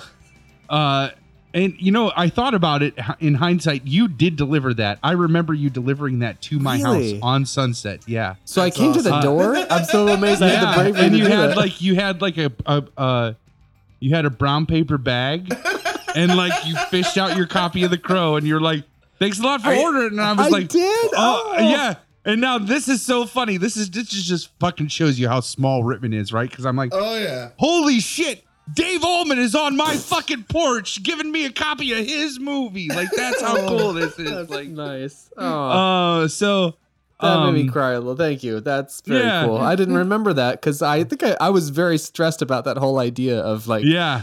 dropping things off at people's houses and stuff. That's um cool. so so around that same time dad's working at this at capital uh, city distributing comics and i feel i'm i'm filling out the order form for the week and i would always look at what what was new like what reissues were and stuff like that and they reissued the compilation of all of the crow issues Yep. the the Kitchen like Sink Press. Yep. yeah the like big the big thick edition Yeah, the graphic novel just- as they call them. yeah. And and I happened I just put a check mark next to that because I was like, "Oh, I want to read this because this is, this is what that movie is based off of." Oh, that's cool. Mhm. and uh it it came and it went into the footlocker and it literally like I never touched it and I bet I Ah. guarantee you it's down there right now and it's pristine like in pristine cr- condition Now right you need to go Yeah. back to that, that comic book guy and go check this shit out. Yeah. Yeah. What do I get Yeah. for that? Yeah, so- 15 cents, Uh, bitch. if I if I can find it, I will take a picture of that and tweet it Oh, out. that'd be But, great. Like, wi- if like it does with not say now a major motion picture, that'd be pretty cool. Because they did that Yeah. uh, soon thereafter. Because it became a very best selling book after the film came out yeah, in May of '94. that's that that really to me like I realized that I like graphic novels much more. I, I love comics as a kid, and my dad bought me comics out the butt. But it was I didn't realize that you need to subscribe to get the story. yeah. So I'd Yeah. be reading these. I'm like, all right, what happened? and then, Yep. I, then I fell into the graphic novels. I'm like, oh, so it's all right here. yeah. Yeah. Uh, and then Yeah. when Sin City came out, I went on Amazon and I bought all of them so I could know everything. Because I was so Yeah. enamored by Robert Rodriguez and everything. I was like, oh, this is fantastic. Oh my God. And this was I and I love that movie. Like I, uh, I went with Dave and Jackson and a few of remember us, and and I was pretty much the only one that was like I, or I felt like I was the only one that was like, yeah, that was really good, and then everybody else was just kind of like, eh, you know, Oh, I remember being pretty. and I mean, I remember digging that because that was literally what I was trying to do as a teenager. Like yeah, they was- they brought that movie, shot that for comic, shot, the yeah. comic book. But Oh, they were able to it's so actually make gorgeous. it look like a com- look like the art of that comic. It was incredible. Yeah, those are Marv. A, a Marv is probably the best character ever. Like just Oh yeah, the uh, Yeah. Mickey Rourke character. Mickey And- Rourke and who, is just who better so to play that than Mickey Rourke, right? No. Yeah. I remember Dave had this great line. He's like, why does Mickey Rourke have all that fucking makeup on? He's already fucked up. Like, That's the that's what initially that's what came to my mind immediately. I was like, that's the only problem I have with that character. Is like, you don't need all that makeup. Just let Mickey Rourke be Mickey Rourke. He's that guy. he is that guy. That's so true. That's so true. And, and he's a man on fire. Yeah. yeah. Ah. Bow, bow. all right. Well, let me get mine out and then we can start talking about this shit. Yes. What is it? Yeah, Palm All hit right. it. So, uh, so I went with again. Like I feel like, I feel like an Asian culture, a culture that's like founded in honor. You're that's where you have to go to get a true revenge movie. Even a Tarantino Oh, I think I is just trying to do what's already been done, right? Uh, Yeah. I got it. Go on. Yeah, and so and so then so now I've narrowed it down and I'm like, okay, so now I need to think of what's the best example of that that I know in my lexicon. And it was so easy. I mean, it was so easy. Old boy Yep. is Yes. the I yep, I saw it. I knew I called it. best the best example of a re- it's it's a double revenge flick. It's a reverse revenge flick. Yes, it You is. think you're watching a re- one revenge flick oh. until you get to the end and then you realize nope this has been a different revenge flick the entire time and oh my god it's perfect it is a perfect example of vengeance Uh, it falls into the vengeance trilogy uh uh by this director um Chan-wook Park yeah, it's called the Vengeance Trilogy. So there's um symphony uh sympathy for Lady Vengeance, and then there's Old Boy, and then there's uh sympathy for Mr. Vengeance. I think that's the order it goes in. It might be the Mr. and Mrs. might flip. Um So the first one, the very first one of those mo- in the trilogy, did not do very well, but has since gained a cult following because the other two have like pulled that into into the fold. Um, so the first one is basically about a guy who is forced to commit a kidnapping to get um to get a kidney for his sister who's dying and everybody ends up dying like the person he kidnapped dies the sister dies and then the father goes on revenge trying to kill this guy who killed his daughter who got kidnapped. That's that one. Uh the the third one is i th- personally i think the third one is way it's so much better as far like it's so much deeper and the vengeance is just like raw and bitter in that one. That one is about a woman who goes to prison for a crime she didn't commit to protect a child murderer. And while she's in prison basically sets up an entire ring so that as soon as she gets out she puts this plan in motion to basically trap this child murderer and all of the parents of all of the kids that he murdered end up there and they all get a turn Whoa. torturing him Whoa. uh, and that Yikes. like that movie is fucking it is so good like so she her vengeance is so deep in that movie that she has a fantasy when she's in prison about killing him with a particular gun and she draws the gun when she gets out of prison and takes it to a blacksmith who's like I think this would actually fire. And he makes her this gun. It doesn't look like any gun you've ever seen ever. And she actually kills him with it at the end of the movie. That's how deep her vengeance goes. Like Wow. so that's the third one. Old boy falls in the middle which falls on tons of people's lists of movies you need to see before you die top 100 movies ever made Right. blah blah blah blah blah. Uh, and Old Boy is this fantastic movie about a man who literally, in the first 20 minutes of the movie, disappears and is placed in a hotel room that turns out to be a prison for Oh. 15 years Nah. um he's in this one room for 15 years and as sudden as he was put in that room like he's just about to break out like he's like finally like chipping away at all the bricks and he finally gets he can feel outside and he's like 2 weeks in 2 weeks I'll be out of here. Cuz he's that close. But just as sudden as he was put in the room he wakes up on the rooftop of this building in a suit in a brand new suit. And that's all like that's all he knows. He's out of the he's out of that place. And the rest of the movie then is him trying to find the man who imprisoned him imprisoned him for 15 years.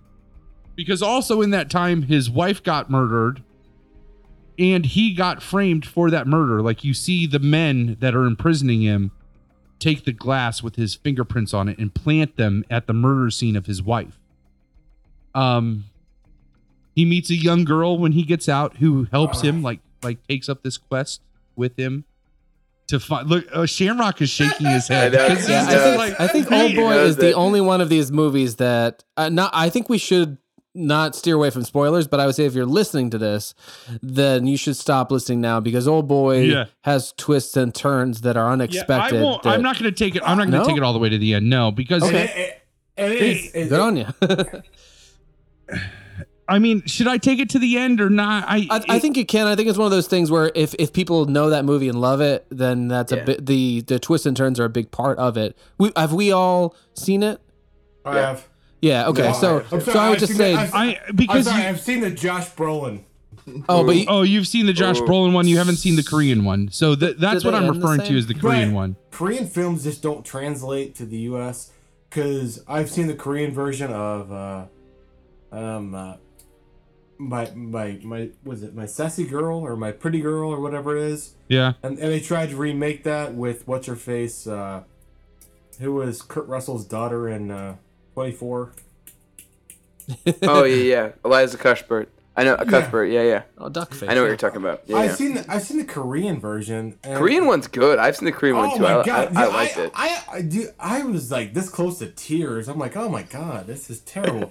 I. I, I would highly recommend because this is this is my case of I I use Old Boy as an example of a movie that doesn't need to be remade. exactly. The Korean Old Boy is so fantastic. Just release that. Just give Amer like give American audiences some sense of some credit because the movie is done so well that I mean I I am a terribly slow reader.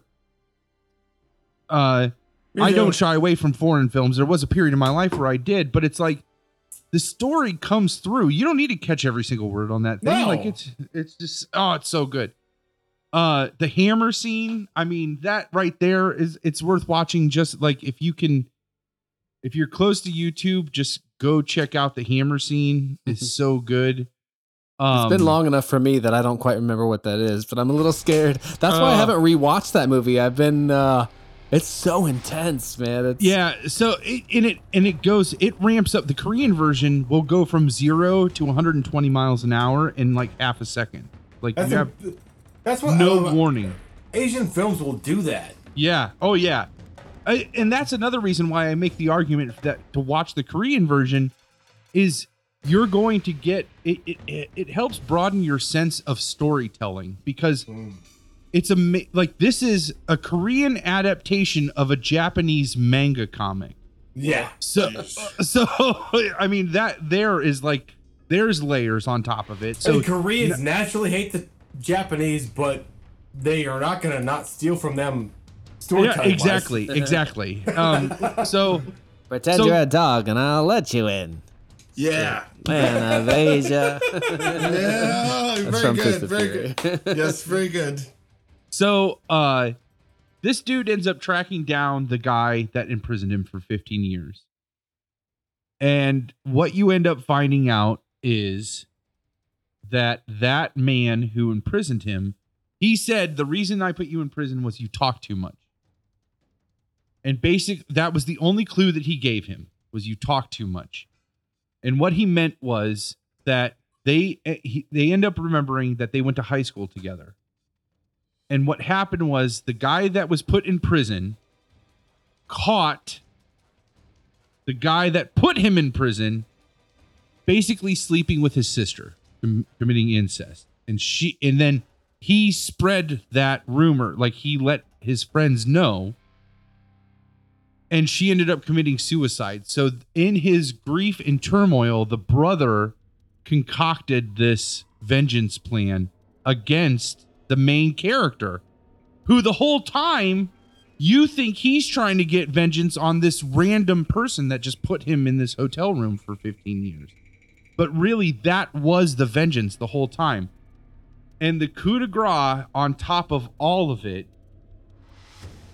is that the young girl who helped him along the way, like who he meets up with, and she takes him under her wing and totally helps him in this quest in some roundabout way you find out that that is his daughter that he left behind that he had like crazy buck wild five minutes in eight different positions sex with.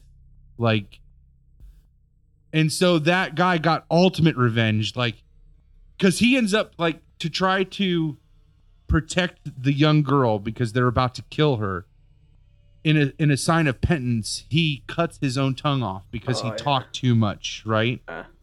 and uh so the man spares the daughter spares this young girl only then to let him know oh by the way i know you had sex with her and that's your daughter that was your daughter that you left behind she's not in sweden actually uh, she was here and you had sex with her Hey, you know what? That was the one part about that movie I thought that the American version was shy away from. They didn't. No they did not they, did, not, shy away from I that I was like, wow, like, Yeah. damn. yeah And they got an A-list actor who has an A-list father to do it. And Spike Lee directed it. I've been very curious and about Spike that Lee movie. directed it. I- and it's good. Don't get me wrong. Like I'm, I'm not saying that that one is not good. I just don't think that it needed to be. Re- it's the same thing. They say that about the girl with the dragon tattoo. Like, Yeah.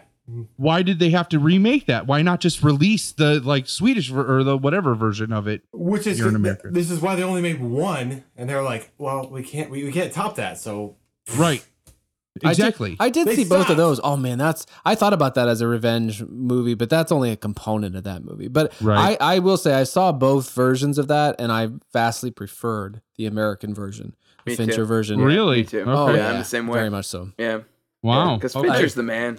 Fincher's the man.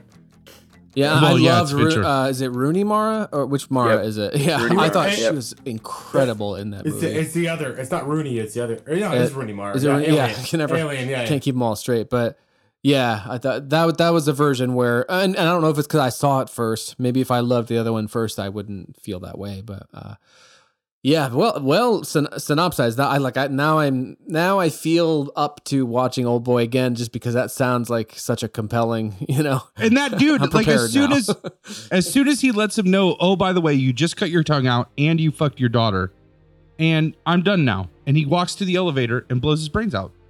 Like Oh fuck! I forgot. he just ruined that. All he wanted to do was ruin that guy's life. He had been waiting all that time to like to avenge his sister, and as soon as he did it, he killed himself so that he could join her. At the end of Fist of Fury, um, he has to turn himself in to the police because they all they all charge him for this crime, which is a double sided, you know, bullshit. Yeah, because well, thing. well, no, they charge him for the crime of like the murders he actually commits. Like the because when he goes avenging yes. his teacher, he kills a bunch of people. But, but responsible. yes, the China, the not Chinese, But the that's Japanese. honor, yeah. No, the Japanese came and avenged, and they beat, they beat and killed most, of the yeah. school. Yeah. So they were doing the same crimes, but Chen turned himself in as a uh, as an offering to uh, what they wanted. And at the end, he runs into a hail of gunfire and does the sidekick that's on the side of the head. yeah, just like runs out and like yeah, and, and then they uh, shoot it him goes to freeze death, frame. but he's like, "This is what it's about.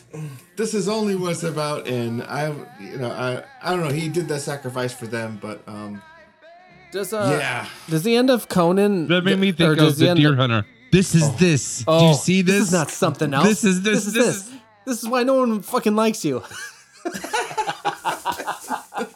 That's another movie I've not been brave enough to watch a Uh, second time. yeah, like that part's yeah. very fun, and then like Walken's like, "What's the matter with you?"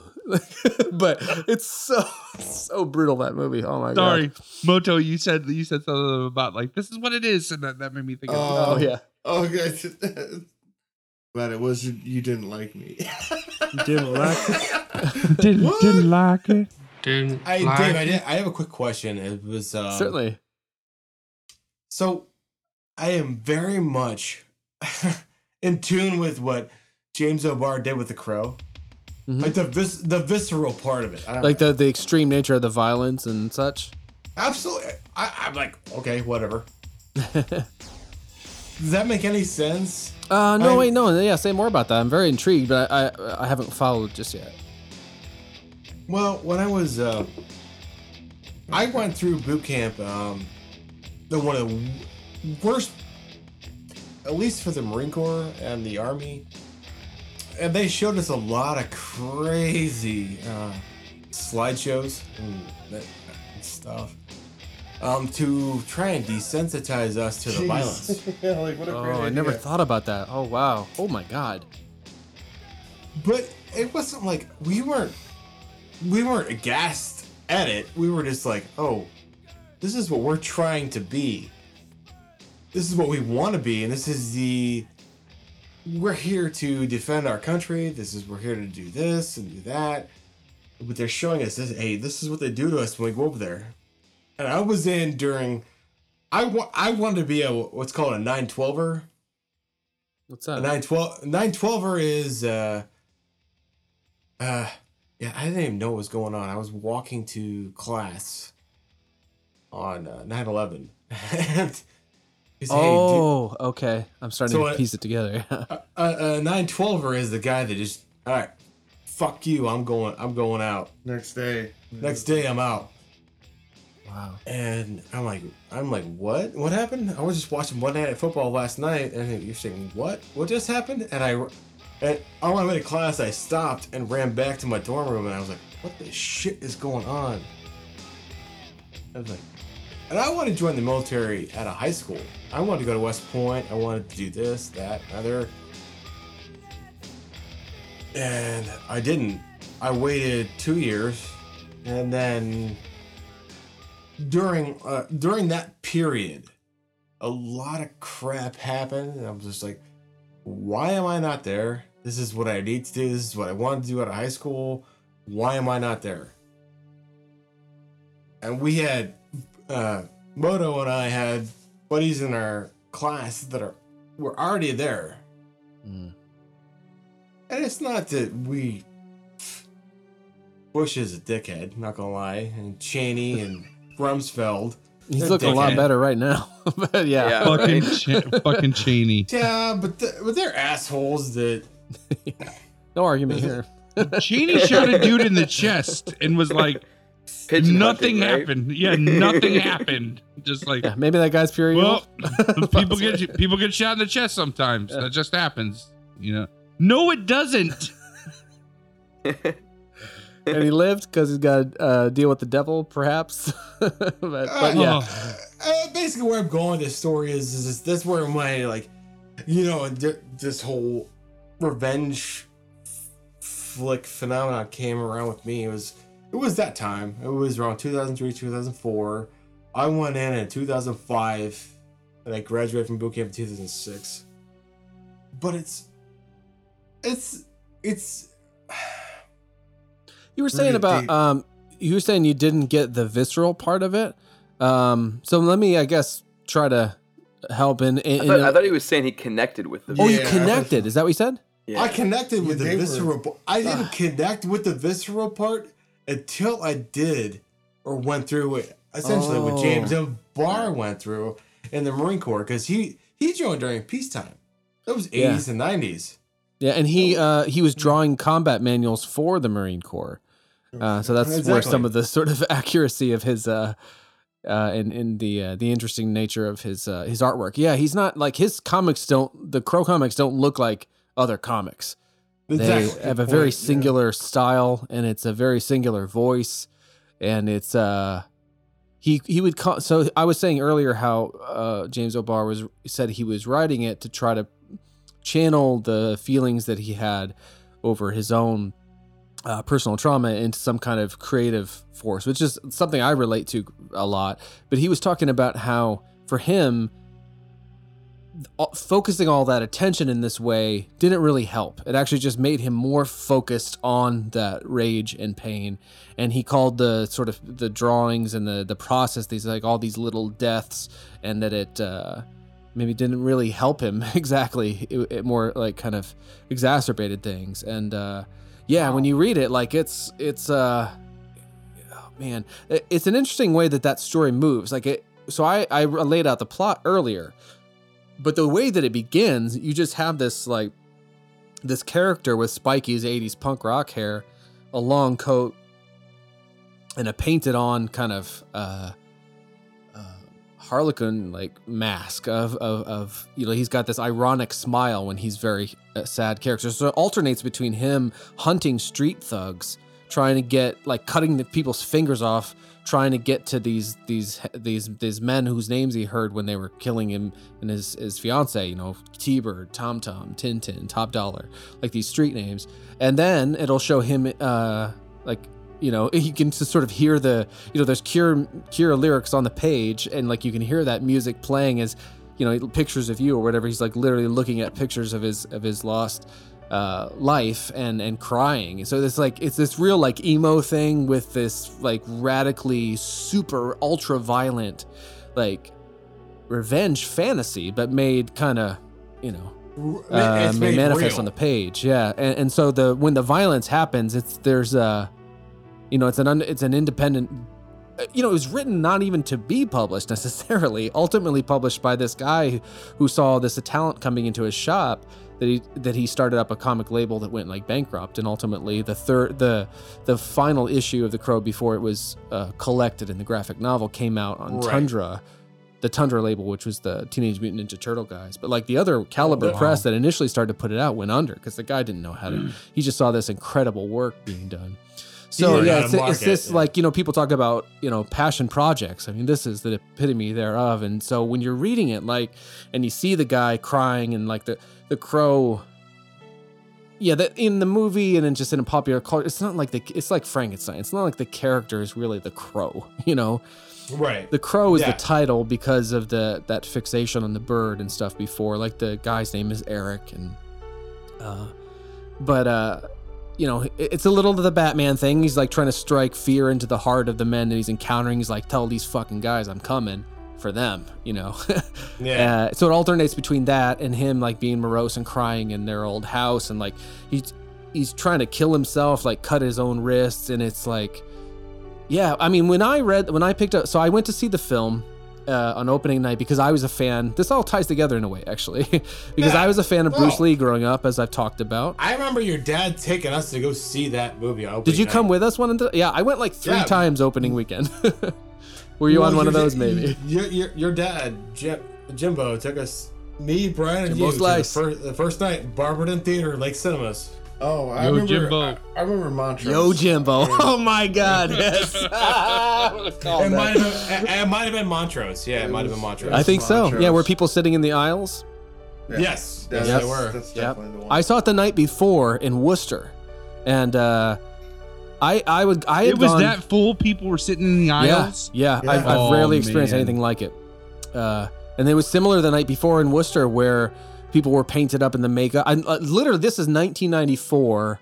I'm just a kid from small town Rittman. I'd never seen any kind of cosplay or any kind of commitment to a comic book character like this. Yeah. And uh, I was there because I was a fan of Brandon Lee, this the star of the film who was killed during the making of it, and I was a fan of him because of his father Bruce Lee, who was who's who's, who's one of whose films uh, Moto's gonna walk us through.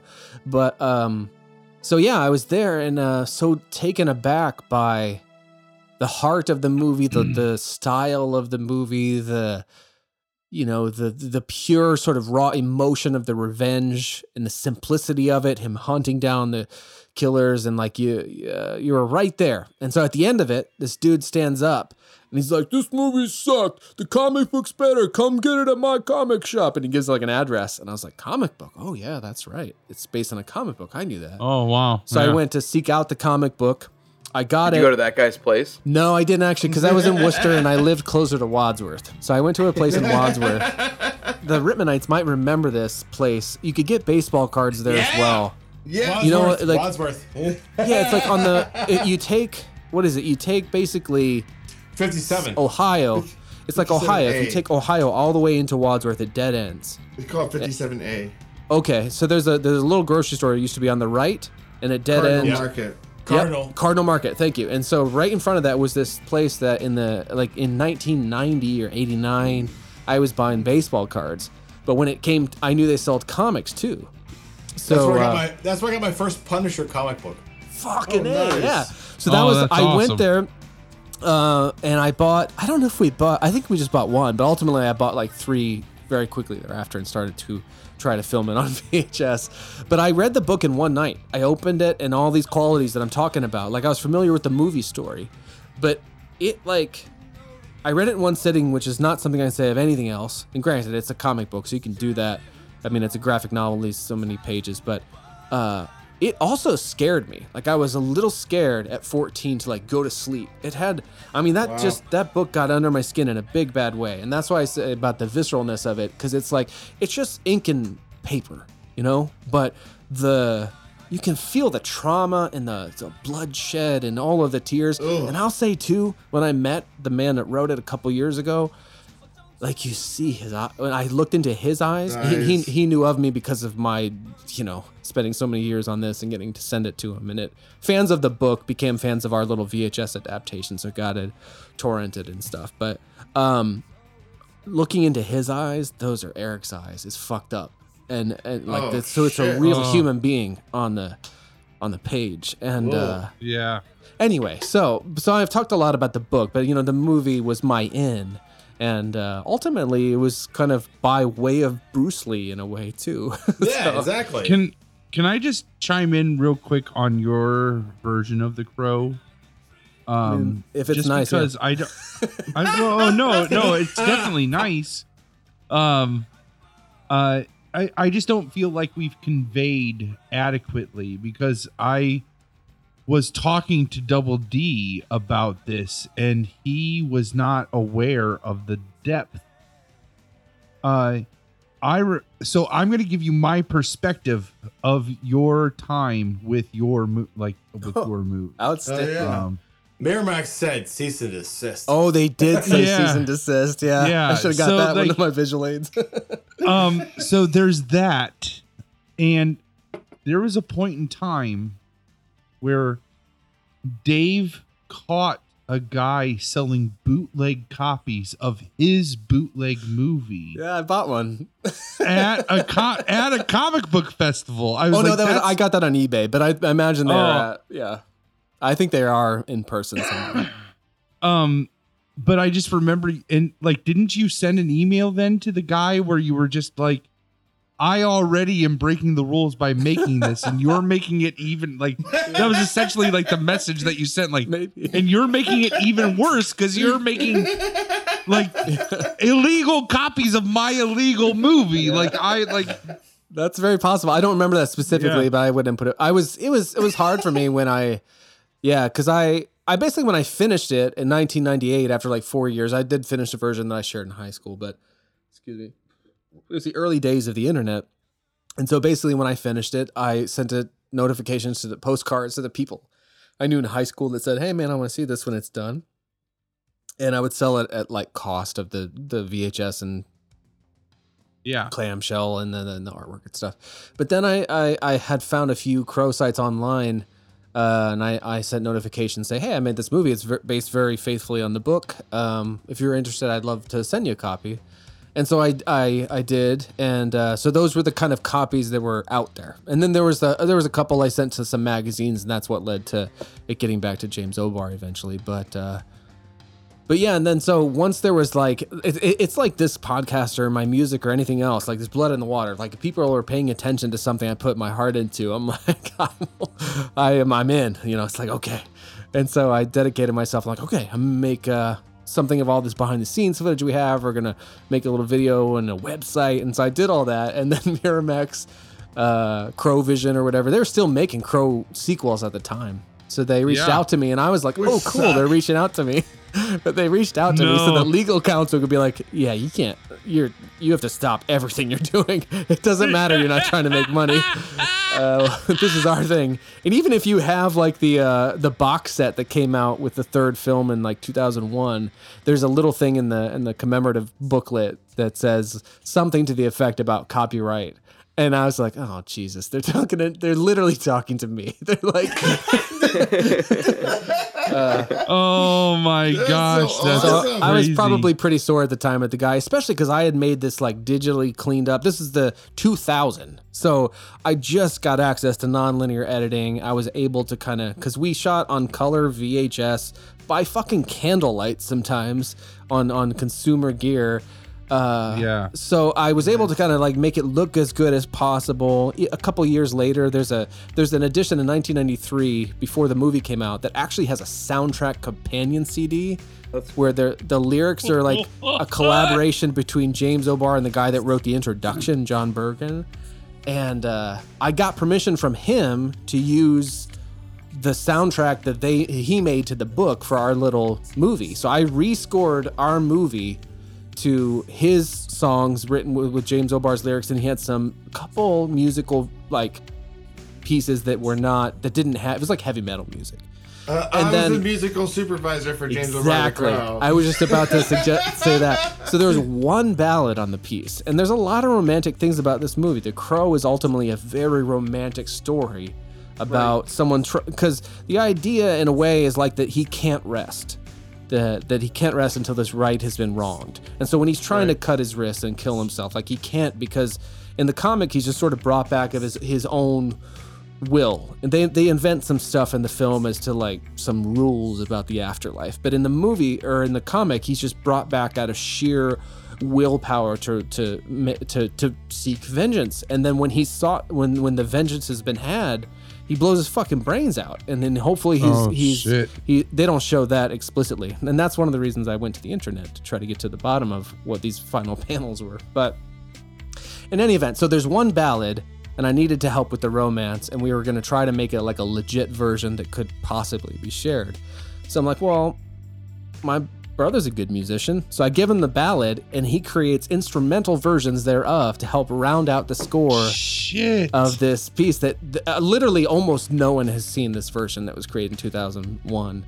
Uh, but it, it's it's, it's kind of great. Like our original version had like the Joy Division songs, The Cure, all the bands that I knew to influence the text. But then ultimately we got Right. permission to this other music. Um, anyway, I'm kind of getting far afield, but yeah, like uh, so Double D, I was fucking into it for a long time, and then there's documentaries about it, which I would share this stuff, but like it involves a lot of other people, so it's not a copyright thing so much at this point. It's more like I don't want to embarrass my friends who, who are now you know Maybe we can hook Double D Ah, up they though, like care. privately. Oh, like maybe we don't have to put it up like publicly, Of but maybe privately, Yeah. like we can get some. Yeah, I- I'll send. I mean, you got to ask me, Double D, because like I'll just send you like the five disc collection and be like, okay, what's your feedback? You'll get the you'll, you'll get the like the Shout Factory edition of, of Dave's version of the Crow. yeah, I'm not kidding about that. There, there is literally five discs. so That's so awesome. So let me know what you're curious about, and I'll share it with you if you're someone I know personally. But I can't share it with the world. I want to see it. I want Right. to see it. I want That a copy. seems certainly. I would be happy to share that. So anyway, I've talked a Um, lot about my film. Okay, let me. Can I throw something out there? please. There's a couple of things. Go right ahead. So the first thing is this because I'm I'm at beer five now, so I'm I'm in like like deep the deep vibe where you start to like get into the deep shit, you know. Yeah, Shamrock's yeah, feeling yeah. that I can see. Um, so there you go. Oh, Here's- I'm I am there. I am deep. let me let me throw this out there, get. okay? For for controversial or not, um, I have this theory about revenge, okay, and it kind of ties into Conan as well. Because so you know Conan goes through this whole story where he's he's basically trying to get revenge, and the whole movie is is predicated on the fact that he's going to get revenge, and you know again spoiler alert, ultimately he does, and that's how kind of the movie ends, and and there's this scene at the end where he's at the temple and he's finally you know completed his his his whole mission in life. Everything that created him like who he is as a person in this movie is based on being strong to get revenge. All it is. And at the end of the movie he's left there by himself having completed what he was basically in in a lot of ways created for. And that's it. And he's kind of standing at the temple and it kind of leaves you thinking like now what? And i think like one of my theories about revenge is we love as you know um as palmer was saying in the beginning like we love revenge flicks. We love this idea of like the ultimate revenge of getting revenge. But i think ultimately we love stories about it because it allows for us to live it in a way but not truly come to the end result. Because i think the end result of revenge is ultimately that it's not fulfilling. That Right. if if you die like you know like like the, the man on fire situation like if you go to that level and you and you die for a cause that's a different situation but if you survive your revenge if you get your revenge and you're left alone at the end and alive what does it truly accomplish? And i think that's kind of the real root of it because we love to live it and see it and experience it because ultimately i think we know that at the end of the day it doesn't that it, it just creates either more of a desire to, to destroy or it's never really sated. It's never you know through through the efforts and that, and that you know and Conan's the same way So very well put. Yeah, you don't So very well. satiate your delivery for vengeance. You don't. yeah Now that's why I like the uh, Denzel Washington version better than the 1982 version of Men on Fire because they uh, basically what happened was Nine they, Inch Nails. Let's be real. It's Nine Inch Nails. This is- Bow, bow, This is going exactly as I wanted it to. This is this is so awesome. he totally uh, derailed you there Shamrock you had a moment and then he was just like Oh, nine inch no, nails No, he, he gets Damn it! He, He gets did. he He gets did. me. I mean, we get each other. Hey, did I not show you that movie? He was no, he was so he he told me when he stayed at the credits, he's like, I pulled a Dave. He called it pulling a Dave, and Dave's gone. he's gone he's done he just checked out but he's like, I stayed for the entire credits. and I, I I had to show my buddies. I had to know for myself that this was Trent Reznor because I knew it. I felt it, and you can with Nine Inch Nails. But um, yeah, all, all I was uh, all I was saying is that he he very much emphasized the music of Man on Fire and uh, the editing and just Can I t- can I say about Man on Fire that like uh one of my favorite factoids about that movie is some of the more extreme things that happen in that in that movie like the butt bomb uh Hmm.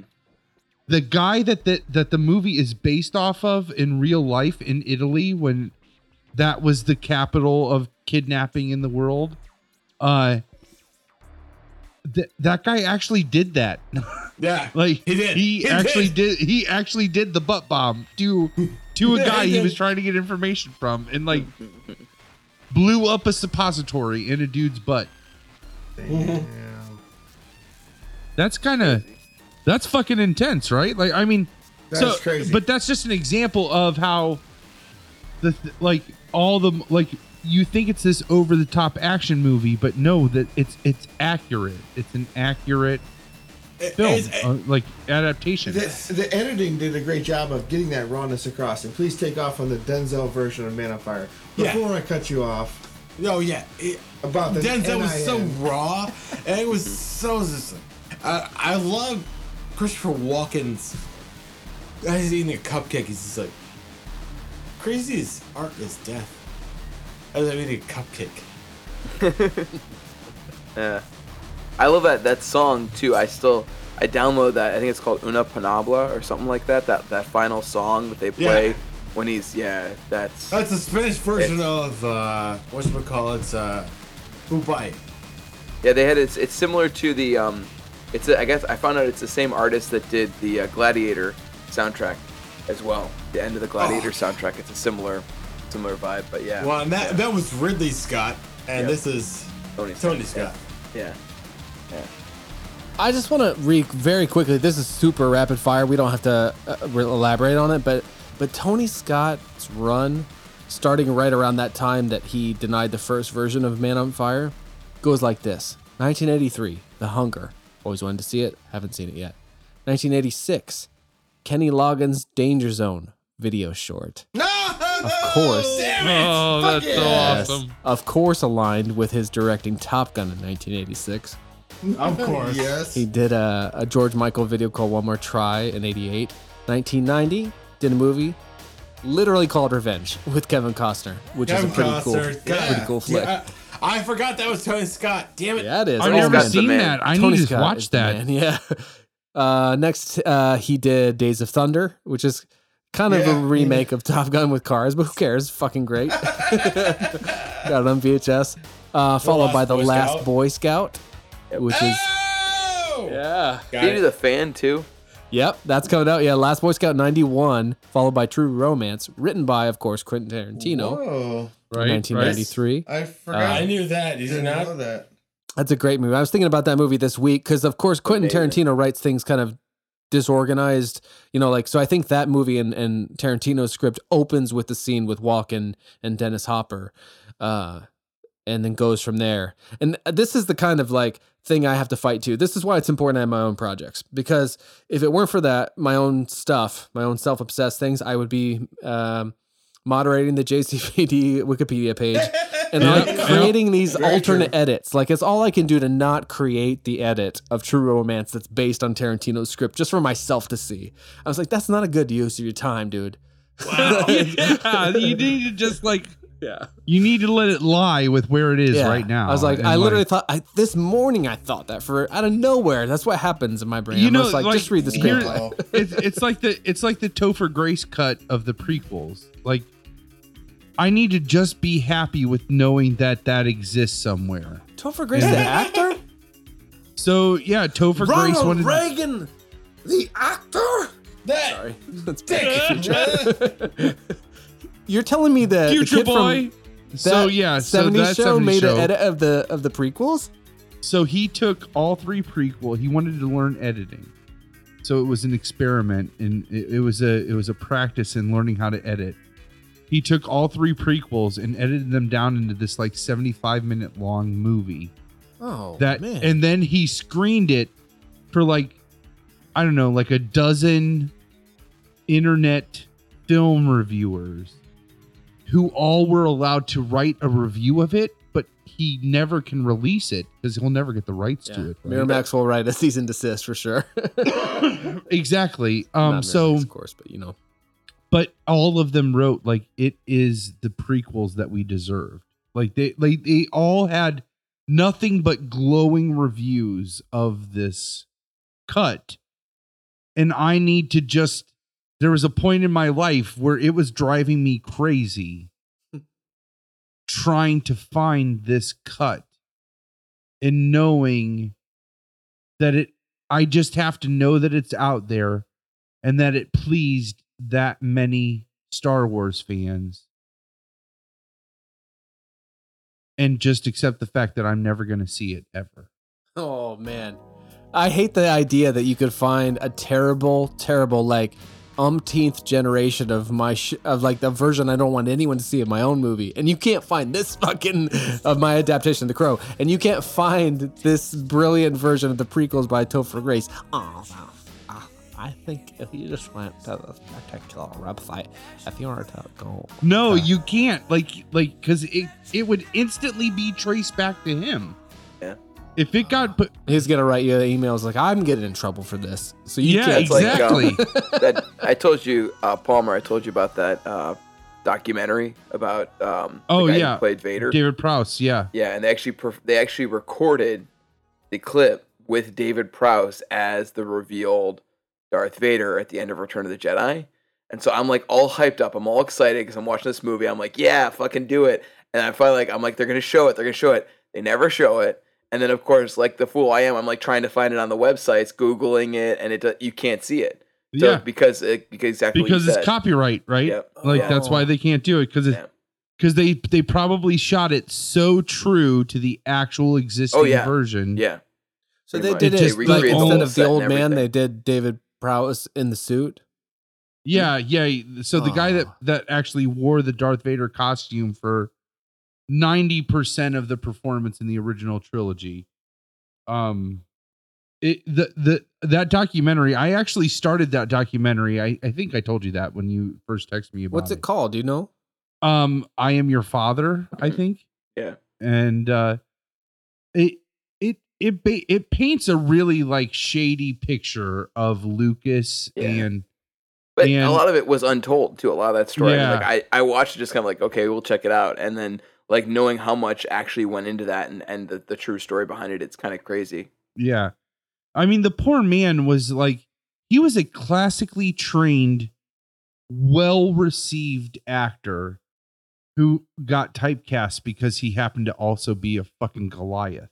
Like- You know, like yeah. he looked like he could kick ass and take names.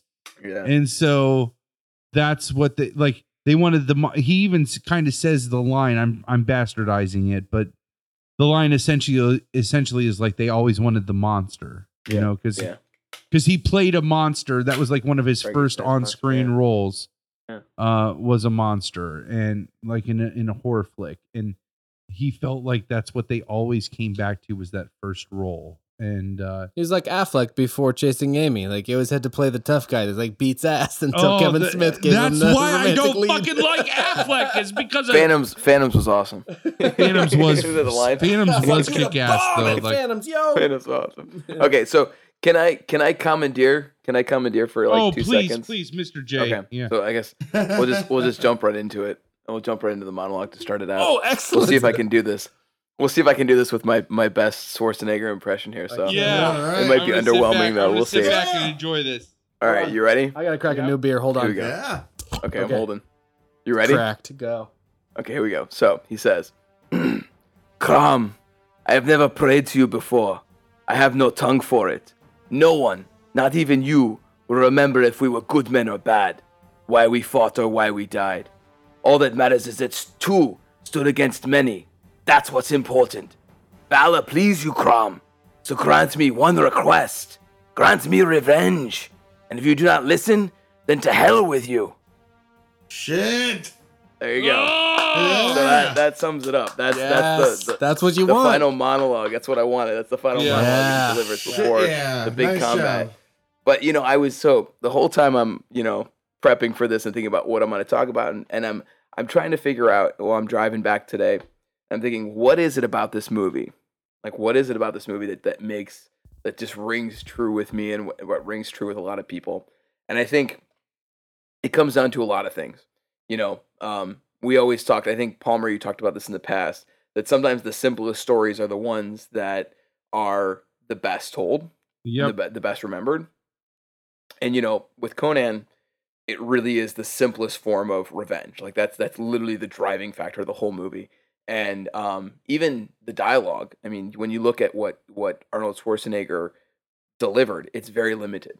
Um, his lines are very limited. And I even was reading up on it um, that he practiced like all of his monologues like forty to sixty times before he delivered them um, because of the language barrier and because it was really coming off of uh, Pumping Iron was really the only movie he was known for at the time, and so it was kind of like that first move into it. But when I look at it and I think about like what really kind of sticks home with me is just really going back to that simplicity.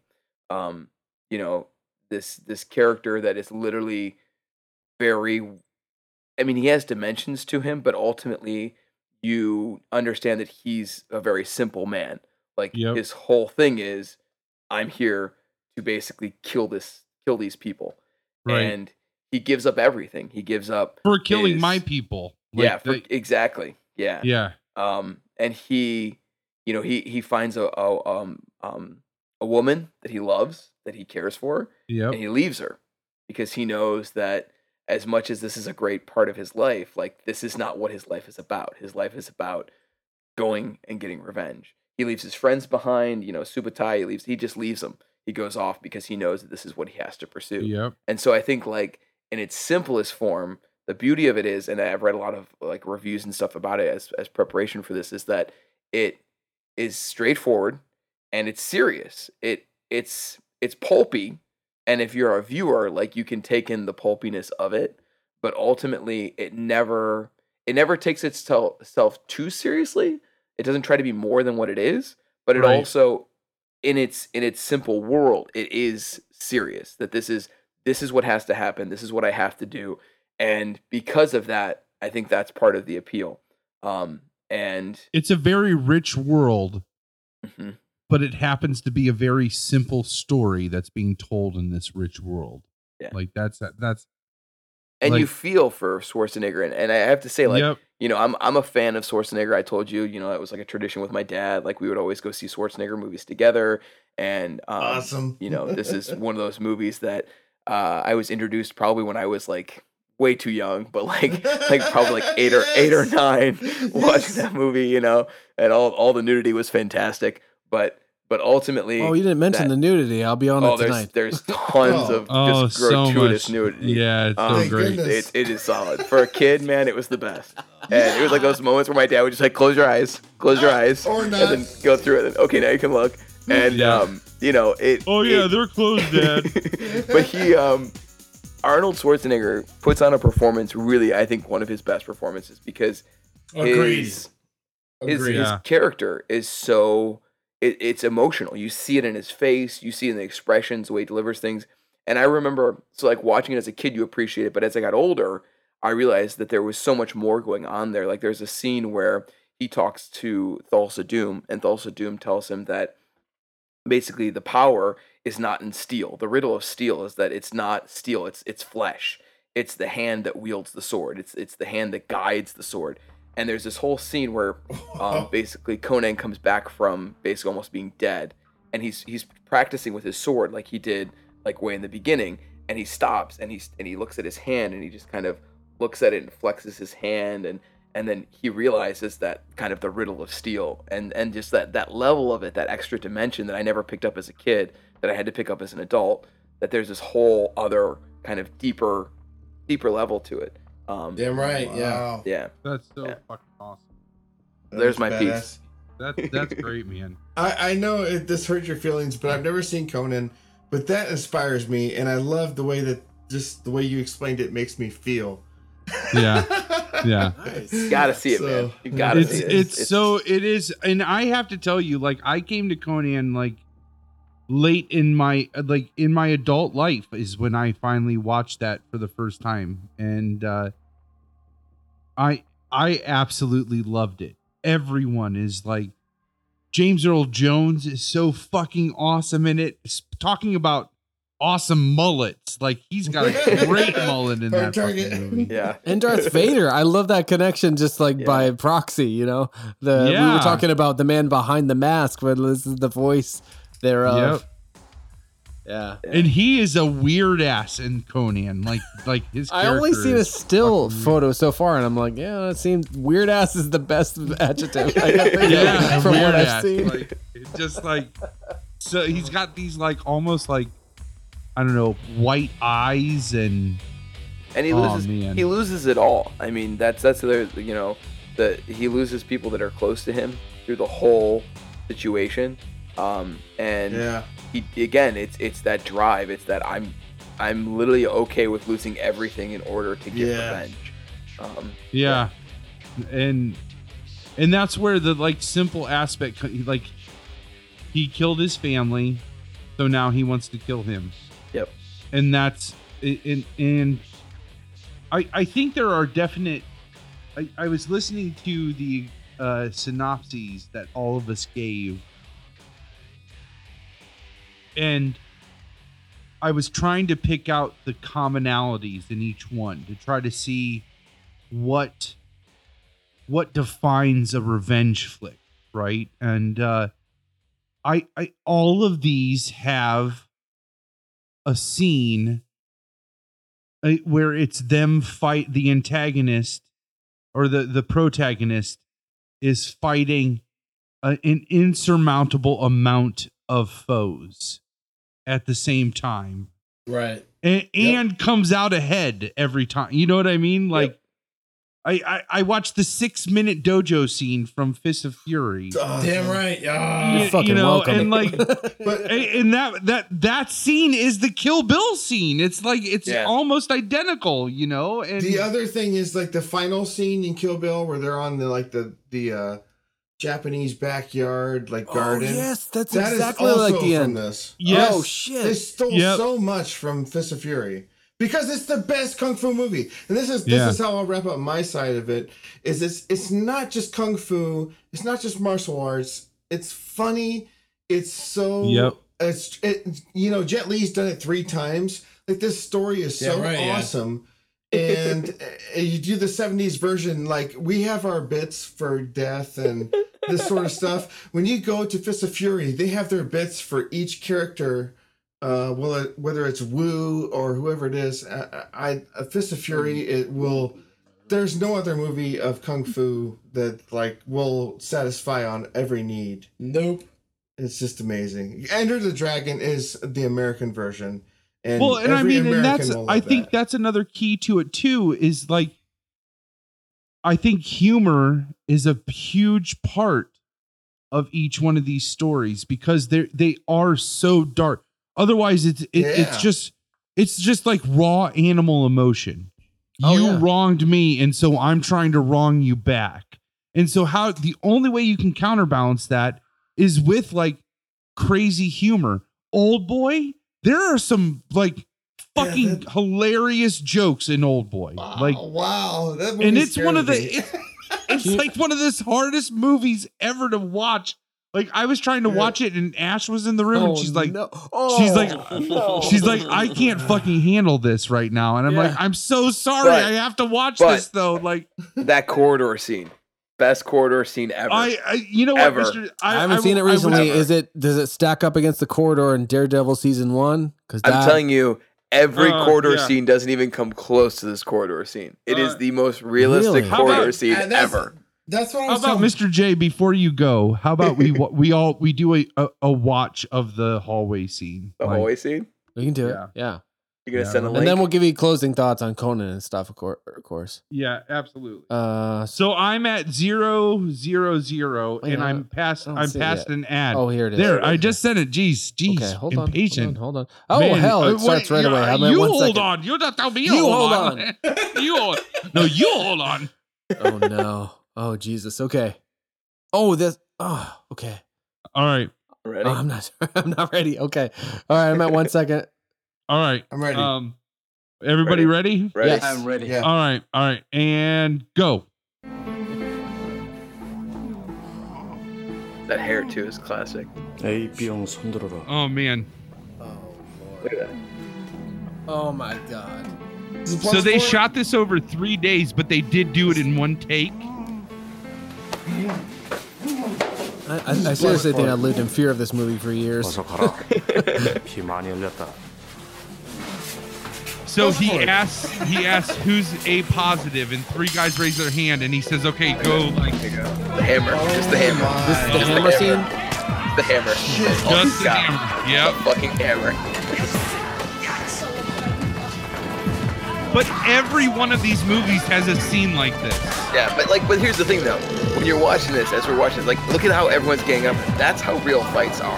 Like, Yeah. it's not like You don't wait at a for your turn. Like, everyone fucking goes. Yeah. That's what's so great about Yeah. it. Yep. And he just fucking he's coming with that fucking hammer. Oh, he takes it. Yep. And then he's down. And then he's Oh. fucking look at this. Yep. He's just fucking hitting people's feet. Just go with the hammer. It- oh, This is like bringing tears to my eyes watching it. It's so good. And he got look, he's got a, a dagger in his back. Or something. What is And that? everybody's like worn out, and everybody's Yeah. like, "This fucking Yeah. sucks. Why are we doing this?" It's just a piece of shit. Is he dead for a while on the subtitles? And he's back up. And he's back up. And he still has a knife in his back. Still has Still a going. knife. Still Oh, going. left. He's lost the hammer though. Look at that. I About a left kick. Go ahead, kick. Almost tripped. Oh yeah, oh yeah, oh yeah. Ah! Spinning wheel kick. Oh, come on. Pull it out of your back, brother. Oh, yeah. Man, shit. Pull out. This is why fight clubs exist. That's right. Get it out That's gotta be the runner. That's gotta be the runner for the episode. yep. Oh, Keeps going. Now he's got the hammer. What the? I mean, this is a four-minute-long fight scene. Like, amazing. Look, it's all one quarter. There's no editing. There's no Look at him, like he's like hunched over, tired. Yep. yep, they're all the tired. face. They're all like, Oh man, here I, I thought I was like look pulling this, something this out. This guy's like, no, wait, wait, wait, wait. Where's everybody at? Like, wait, like, and he's walking oh, towards Oh, look at these guys. Guys throwing shit at him. Get out of your back, bro. oh, and the music and just like, Get his hammer back. Oh god. Oh, Get his fucking hammer. You're right. Palmer, it's, it's crazy. This is crazy. That's awesome. Look at them all on the ground. yeah. Blood. Oh, Oh, the elevator.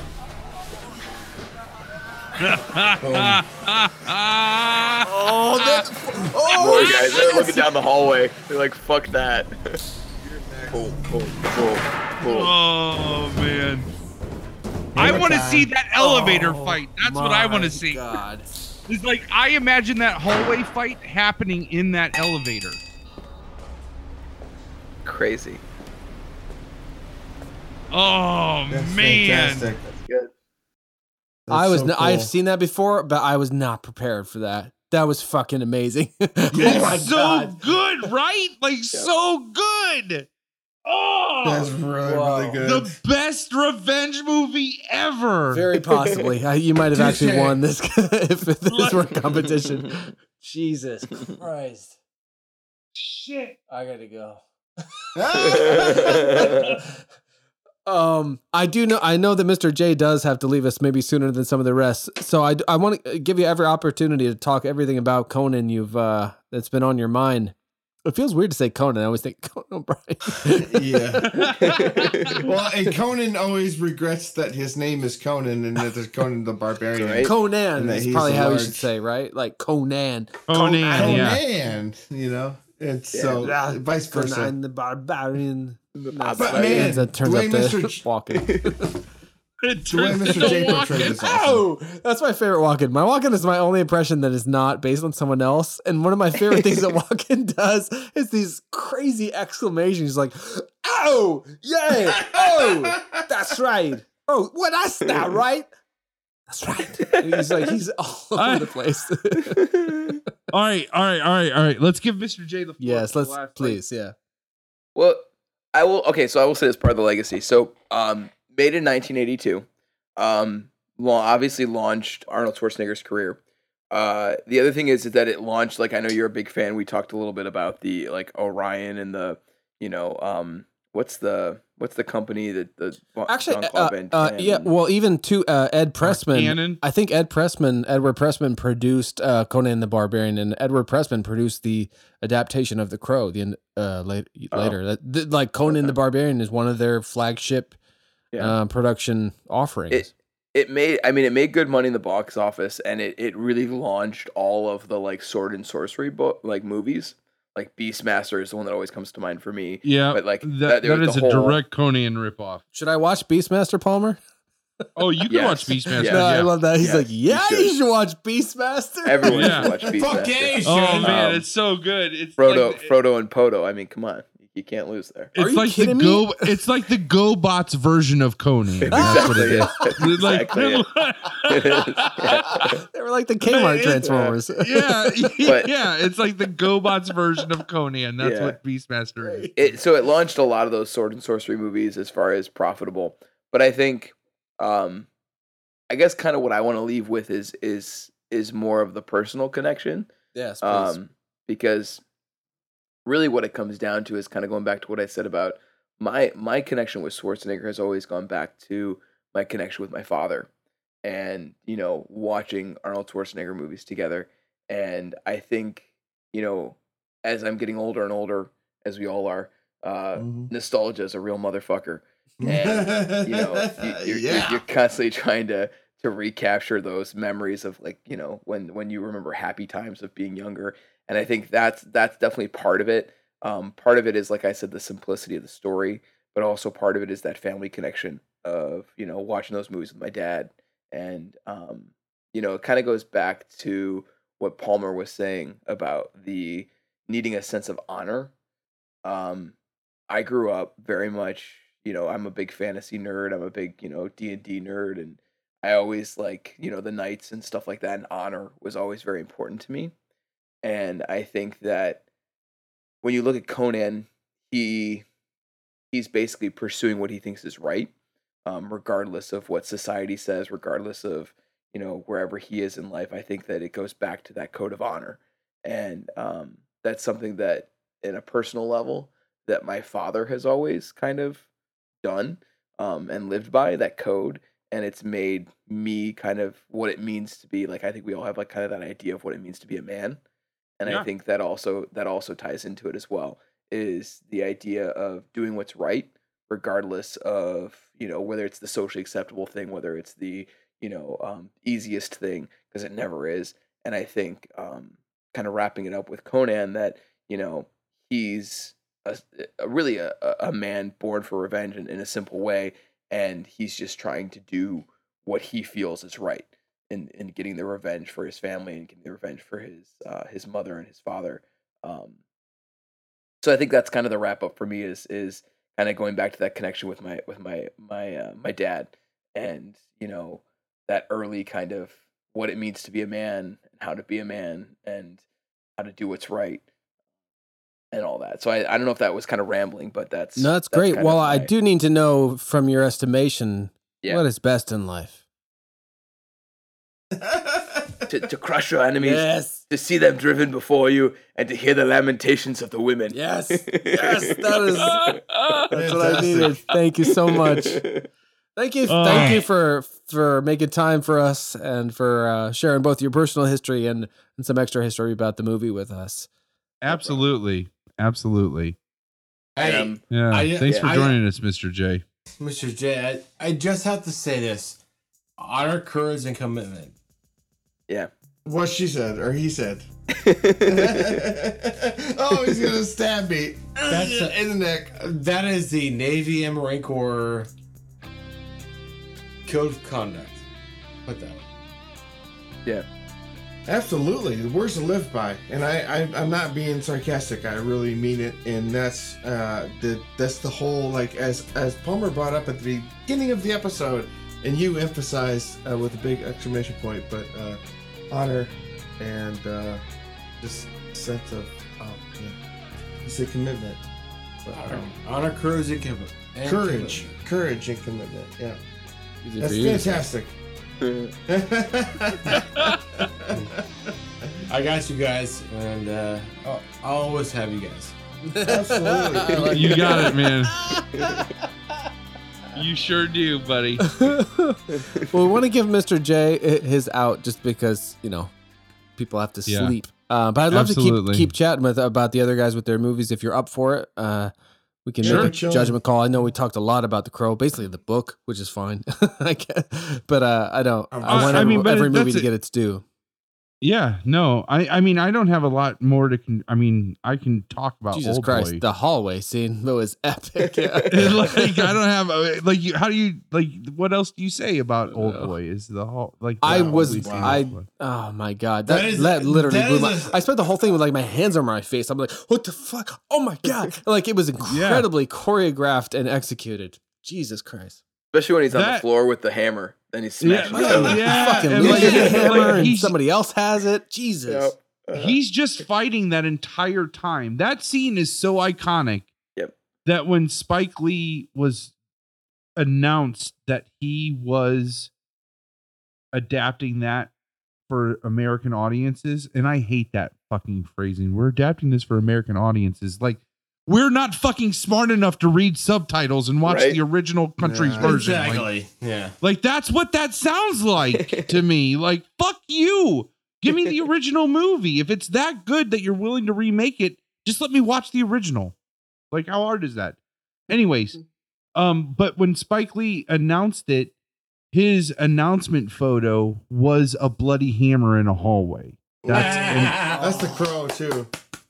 Jesus Mr. Christ. J, It was. It was Mr. beautiful. J, uh, before you Yeah. leave us, please, please watch uh, Fist of Fury. Uh, I've seen it. It's oh, you I've have seen seen. it. Okay, Yeah, so you, yeah. you do I've know seen. that- I've pretty much seen all of the Bruce Lee, like the major Bruce Lee movies. Okay, Yeah. that's awesome. I just I, I feel like uh, that was a special one for him. Uh, Enter the Dragon was special, and there was other films, but those I've seen Enter the very Dragon, but I need to watch Fist of Fury. That's Yeah. what I need to watch.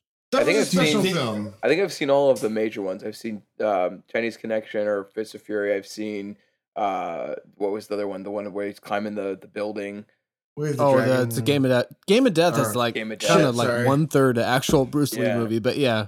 And then what's the one where he fights uh, um, Chuck Norris in the uh, Oh, yeah, that's, That's either Way of the Return or Way of the Dragon. That's the one Yeah. he wrote, directed, and starred in. So it ha- Yeah. that's got the most of his kind of personality. Yeah, that's a So great I've seen one. I've seen all the major ones as far as Bruce Lee goes. Um, I would yeah. recommend that you watch. Uh, in America, this is very confusing. Sorry. In America, it's called Fists, plural of Fury, or the Big Boss. It- uh, I've seen that. I've seen that. Yeah, that's the one Yeah. where it's like there's an ice, uh, their ice manufacturer, and Isn't that the one where he's like a Chinese delivery guy and Uh, actually, you that's that's a little bit of the Chinese connection. So, so this one that I'm talking about, he he's uh he works at a like ice factory, and then there's a kind of a drug ring involved. Uh, but it was his very first film, Hmm. and I, I so I just watched that and and and Chinese connection slash fist no ass a fury. oh my god. Jesus. Uh, yeah. uh, but the thing about that very first one that sounds like maybe the only one you haven't seen is that it, it's it's like Conan the Barbarian. It's this thing where it's like it's this this incredible talent's first opportunity to really show their stuff, and it's really raw and. uh I mean, you know, it's not it's not going to change your life if you didn't like the others, but if if it's one you haven't seen, it's worth seeking out. So it's called uh, in America, it's going to be called Fists, plural, of Fury. God damn it. Or How do you or the- keep track of this shit? the Chinese title is the Big Boss. I don't know. Fucking Shout Factory. has taken care of all of us. They've released these, Yeah. and they're calling it. That's what they call Fists of Fury. And then the movie that we're calling Fist of Fury, they call Let's Chinese see if Connection. Shout Factory will sponsor us because They we should. give them a lot I of love them plugs. so much. Like- I love them so I'm telling you, I'm just I gonna like- start I f- sending. I'm I just feel gonna like- start sending emails. That's what yeah, I'm gonna do. it's like air, raising Arizona. I just like feel like I love that so much. they are so amazing. Uh, okay. Anyway, we so, just thought they had more than they can handle. No. Oh man, they're doing the fucking Lord's work. Like they're all like the John Carpenter movies, Wes Craven, Yep. Bruce Yep. Lee. Like they just find someone who's fucking awesome, and they release even whatever they've done, and they give it the the the red carpet treatment. So Mr. J, if you need to bail, you can bail, buddy. Like I'll keep no- going for a little while, so I'm gonna see what you guys All go right. with this. Okay. Alright. I think we may should. I feel like some of these movies haven't got their due. Um, Yeah. I talked a lot about The Crow. Maybe Old Boy's been been discussed, but especially on the on the Moto Shamrock front. Uh, Yeah. Yeah, like let's what let's hear about um I got Man of about- Fire right here. I can talk about Man of Fire. Fuck, I love this Oh. movie. Oh, I got goddamn Chinese connection. You want to see the uh, Shout Factory inverse? Look, yeah, you turn it over, bam. That's what happens. Oh. Yeah. So I'm ready for either. I'm hel- I'm ready to help out on either of those. If if if, if you guys are too many beers in, I- I, I can love be- both these goddamn movies. I feel like I can be All pretty right, brief. so 1982 or no, 19. he got it. I'm curious about both Fuck actually. that 1982 shit. Go with the Denzel. Come Yeah, on. Den- man. Shamrock, Denzel. Shamrock is just like, Got let's talk about this shit. Let's Yeah, do it's it. like, go, you want to talk about Scott Glenn? I'll tell you about. Scott Glenn. Scott Glenn was also in Apocalypse Now. Know who was fired from Fuck Apocalypse yeah, he Now? was! Goddamn Scott Glenn. I was trying to. Was that Scott trying Glenn? No. Who got Yeah, fired you're for trying Martin describe Sheen's role? Was it Scott Glenn? No. No, no, no, no. Scott Glenn was uh, Denzel Washington's role. That's right. Sorry, I was, I was getting into Fire. Apocalypse Now, which Scott Glenn is still in, but somebody got fired for Martin Sheen's role, and it's escaping me. So the Yeah. internet will come come at us.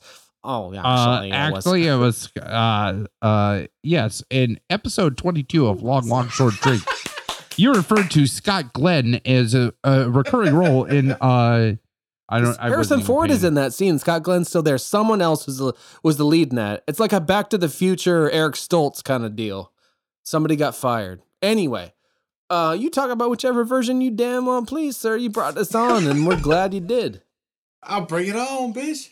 Yeah, bring on the Bruce.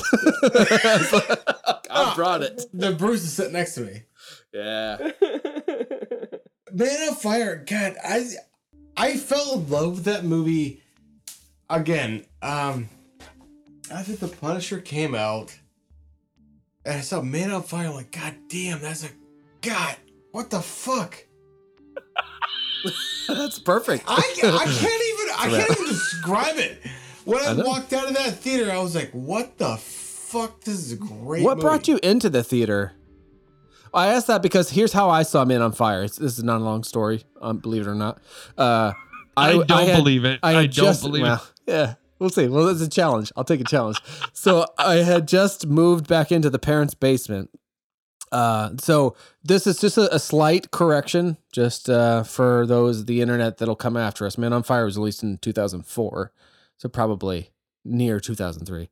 Look at Palmer. Palmer's just like he's got the balisong. He's just kind of this is not gonna be short, but so I I just moved back to my I I just got divorced and I was mo- I lived in the basement, um, not too far from where you guys are sitting now, and uh, I, somehow the the parents or somebody was still on the Columbia House DVD, like they just hadn't canceled it or something.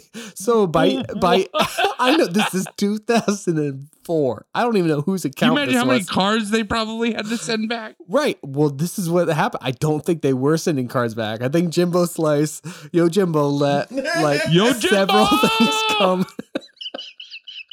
come into the house. And Man on Fire was one of them. He's like, uh, I, it was too late. Do you want this? I'm like, all right. Whoa. and so I popped it in, and obviously it is what it is. It's fucking amazing. So that's how I, I saw I saw it by happenstance. But you went to the theater, so I like what what what what motivated you to go, and then maybe what resonated most with you.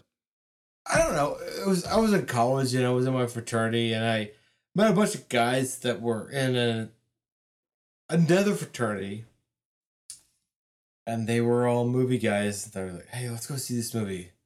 I think we need we need to go see this movie." And we went and saw. I was, and I was this guy. So they're all ready to leave, and I'm like, "No, we can't. We can't leave. We can't leave." He pulled a And I'm Dave. doing this. I pulled a Dave. Like, we can't Somebody leave. told me. Oh, the credits. Like- oh, that's how we yeah, I'm like- contextualize it. I'm like, Tony Scott, yes. And then it was Trent Reznor. I'm like, I knew it. I knew it. It was Trent Reznor. I knew You it. wanted to high five me, but I wasn't there. But But it was just, but it was, what really clicked with me was when they did the, uh, the Mark has made. It was what Brian told me about. Yep. Bow. And then, oh, yeah, I know what you're talking about. and all, all he's doing, it's a it's a little clip from the Fragile album, uh, Nine Nails, 1999. he's just Uh, picking right. up guns. Yeah, he's picking up guns. Landon. And it was a year later when Brian, and it was Trent, but it was a year later when I sat and finally made Brian sit and watch this movie.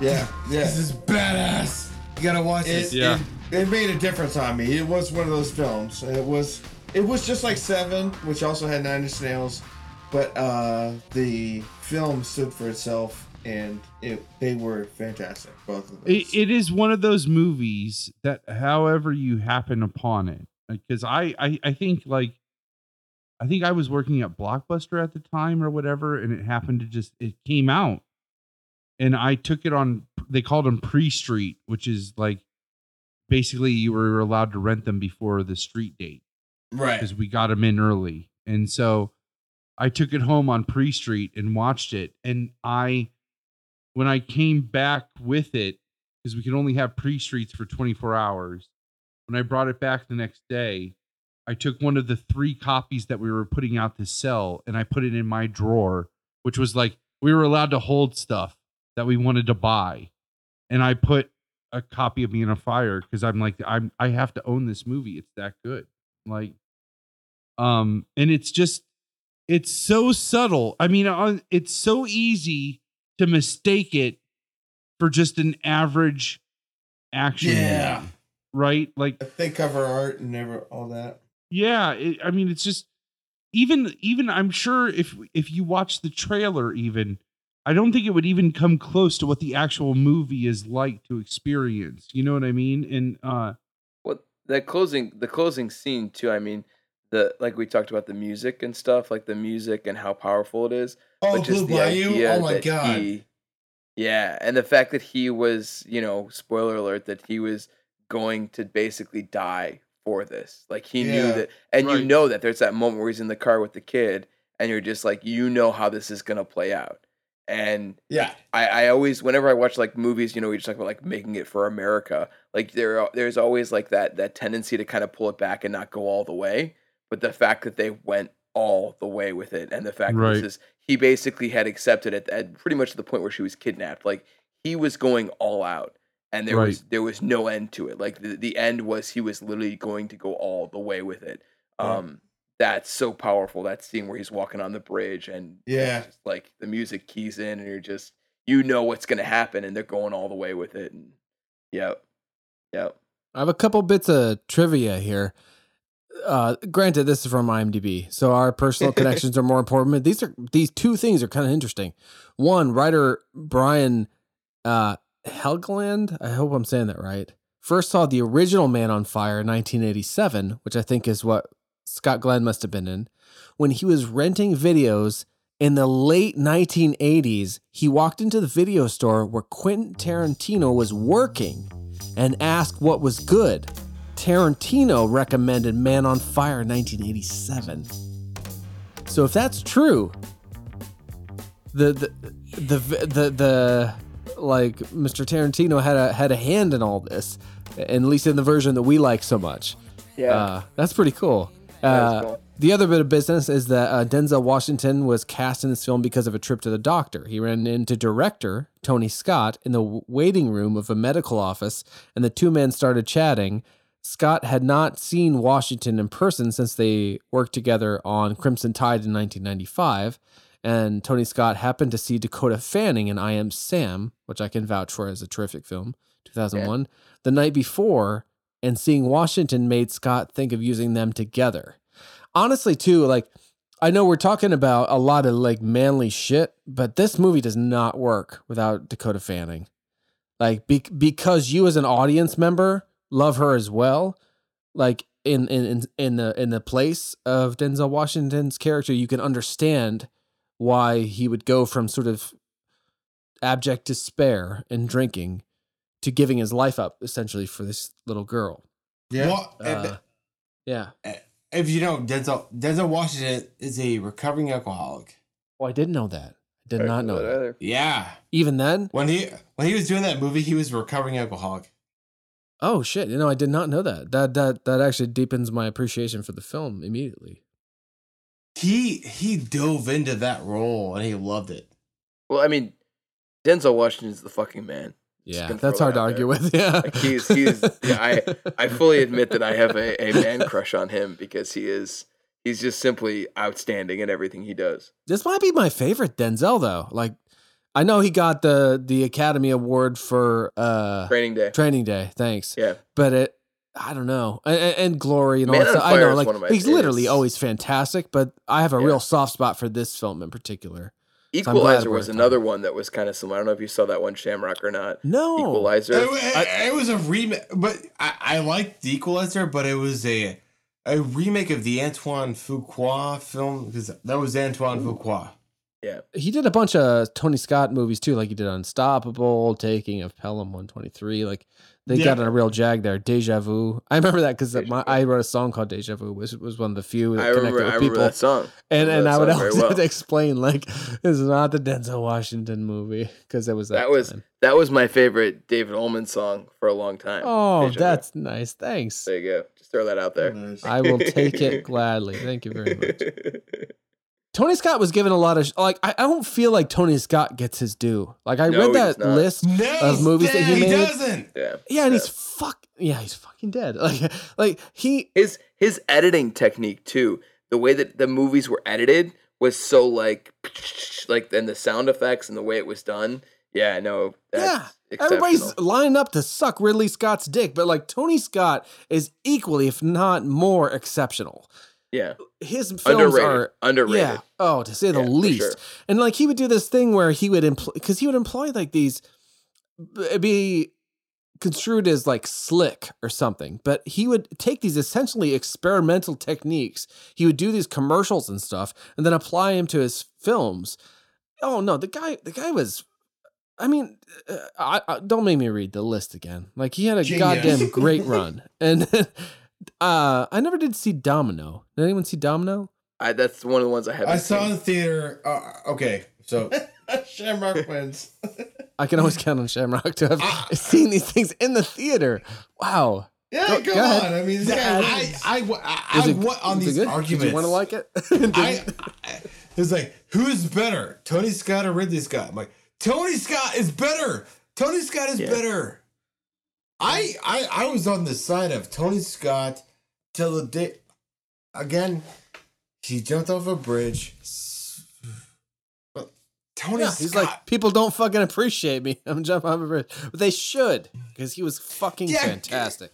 oh fuck yeah, he was. God damn, what the hell? Yeah. you guys Yeah, see they- spy games spy games with Oh, uh, you know what? fucking No, Robert I haven't, but I can't fucking wait. brad pitt I have. It's been on our shelves for years. I'm writing that down. Oh Like, my Enemy- god, and then- that movie is amazing. yeah and then and then uh, enemy of the state that was another one Yeah. one of those Yeah. early will smith ones Enemy- that he did And Yeah. I was Will Smith and Gene Hackman. Enemy of the Jesus State was Christ. really good. Like Yes. really, really good. it's forgotten it's like one of those will smith movies It's forgotten Jason Jason But Lee that- cameo runs and gets but hit by a car. when- oh yeah What, yeah what Tony Scott did, he jumped. He he changed his style. It it was like, for me, Man on Fire was. Oh, Undeniable. Undeniable. That's a great word. That's a great word, Moto, because Yeah. all of these things, the, the revenge stuff comes down to guttural reactions.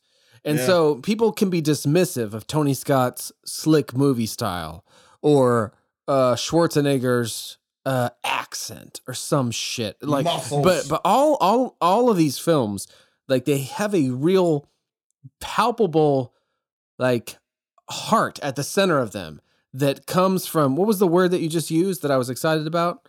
Uh, undeniable. Undeniable. yeah. Yeah, you can't. You can't deny it. Like nobody Right. can deny it. There's something about these films that we're mentioning that is exceptional. It's exceptional. It's except. Ec- oh God, editing. Thank God. It's exceptional in the writing. LWSD. LWSSD. pod. Follow us on Twitter. Find us on YouTube and use the code Dead on Zone. audibletrial.com backslash The Dead LW. SD for your free 30 day trial and a free goddamn audiobook. Um, but yeah, no, there's this that that's the thing. Like everybody can relate to that that impulse of you hurt me, I'm gonna hurt you back. Uh, but Oh, yeah. these these films like really capture that impulse in, in a way that that uh that translates that feeling in in different in the same medium b- with kind of different eff- effects, but equally uh, effective. And uh, it's easy to dismiss as kind of lower class because it's a it's a base emotion or whatever. But these are all A class films in my book for sure. Oh yeah. I will Never Absolutely. for- I will never forget the time that I said, "Hey, Brian, you gotta see this film." Man on fire. Yeah, and Brian's Hey, like, Dave, check he, us wa- out. he, he wanted to punch the goddamn fucking TV. Like Brian, Why? because he's oh, they hurt this little girl. I'm gonna kill you. Oh, it was it was it was a great film. It had It triggered engaged. things in Brian's emotions. Then Yeah. We're done. Really, say more about that. That's that's important. That's the kind of thing we're getting Because motherfucking Moto lives by honor. Shit. That's Yes, how he he lives, does. man. I'm gonna live and I'm gonna die. And uh, watching this was hard to watch. Like I, uh, you know, as a normal human person, want to do anything. It's like this hard to watch. Like you want to change it. And uh, Creasy, Creasy Bear, he went to he went and changed it. You know, All right, I'm gonna bow out, gentlemen. Mr. Jay's Oh, pleasure, yeah. man. We'll Nice see you, meeting Mr. both J. of you guys. Thank you so Thank much you, for Shamrock. being here. Thanks for joining. Take care, man. Thank you for all you brought. You're you're the man. You the All right. man, and that's the problem. I'll catch all. I'll catch the the follow up when I listen to the podcast. But awesome job, guys. Thanks. We need to talk about Conan. you, you and Shamrock again. Man, Shamrock and I we connected on a lot of levels, so it's got to happen Big Oh again. yeah, man, we'll do. Big time. We do karate in the garage. Let's go. Did, did we just become best friends? You wanna go to I think we did. Yep. I think we did.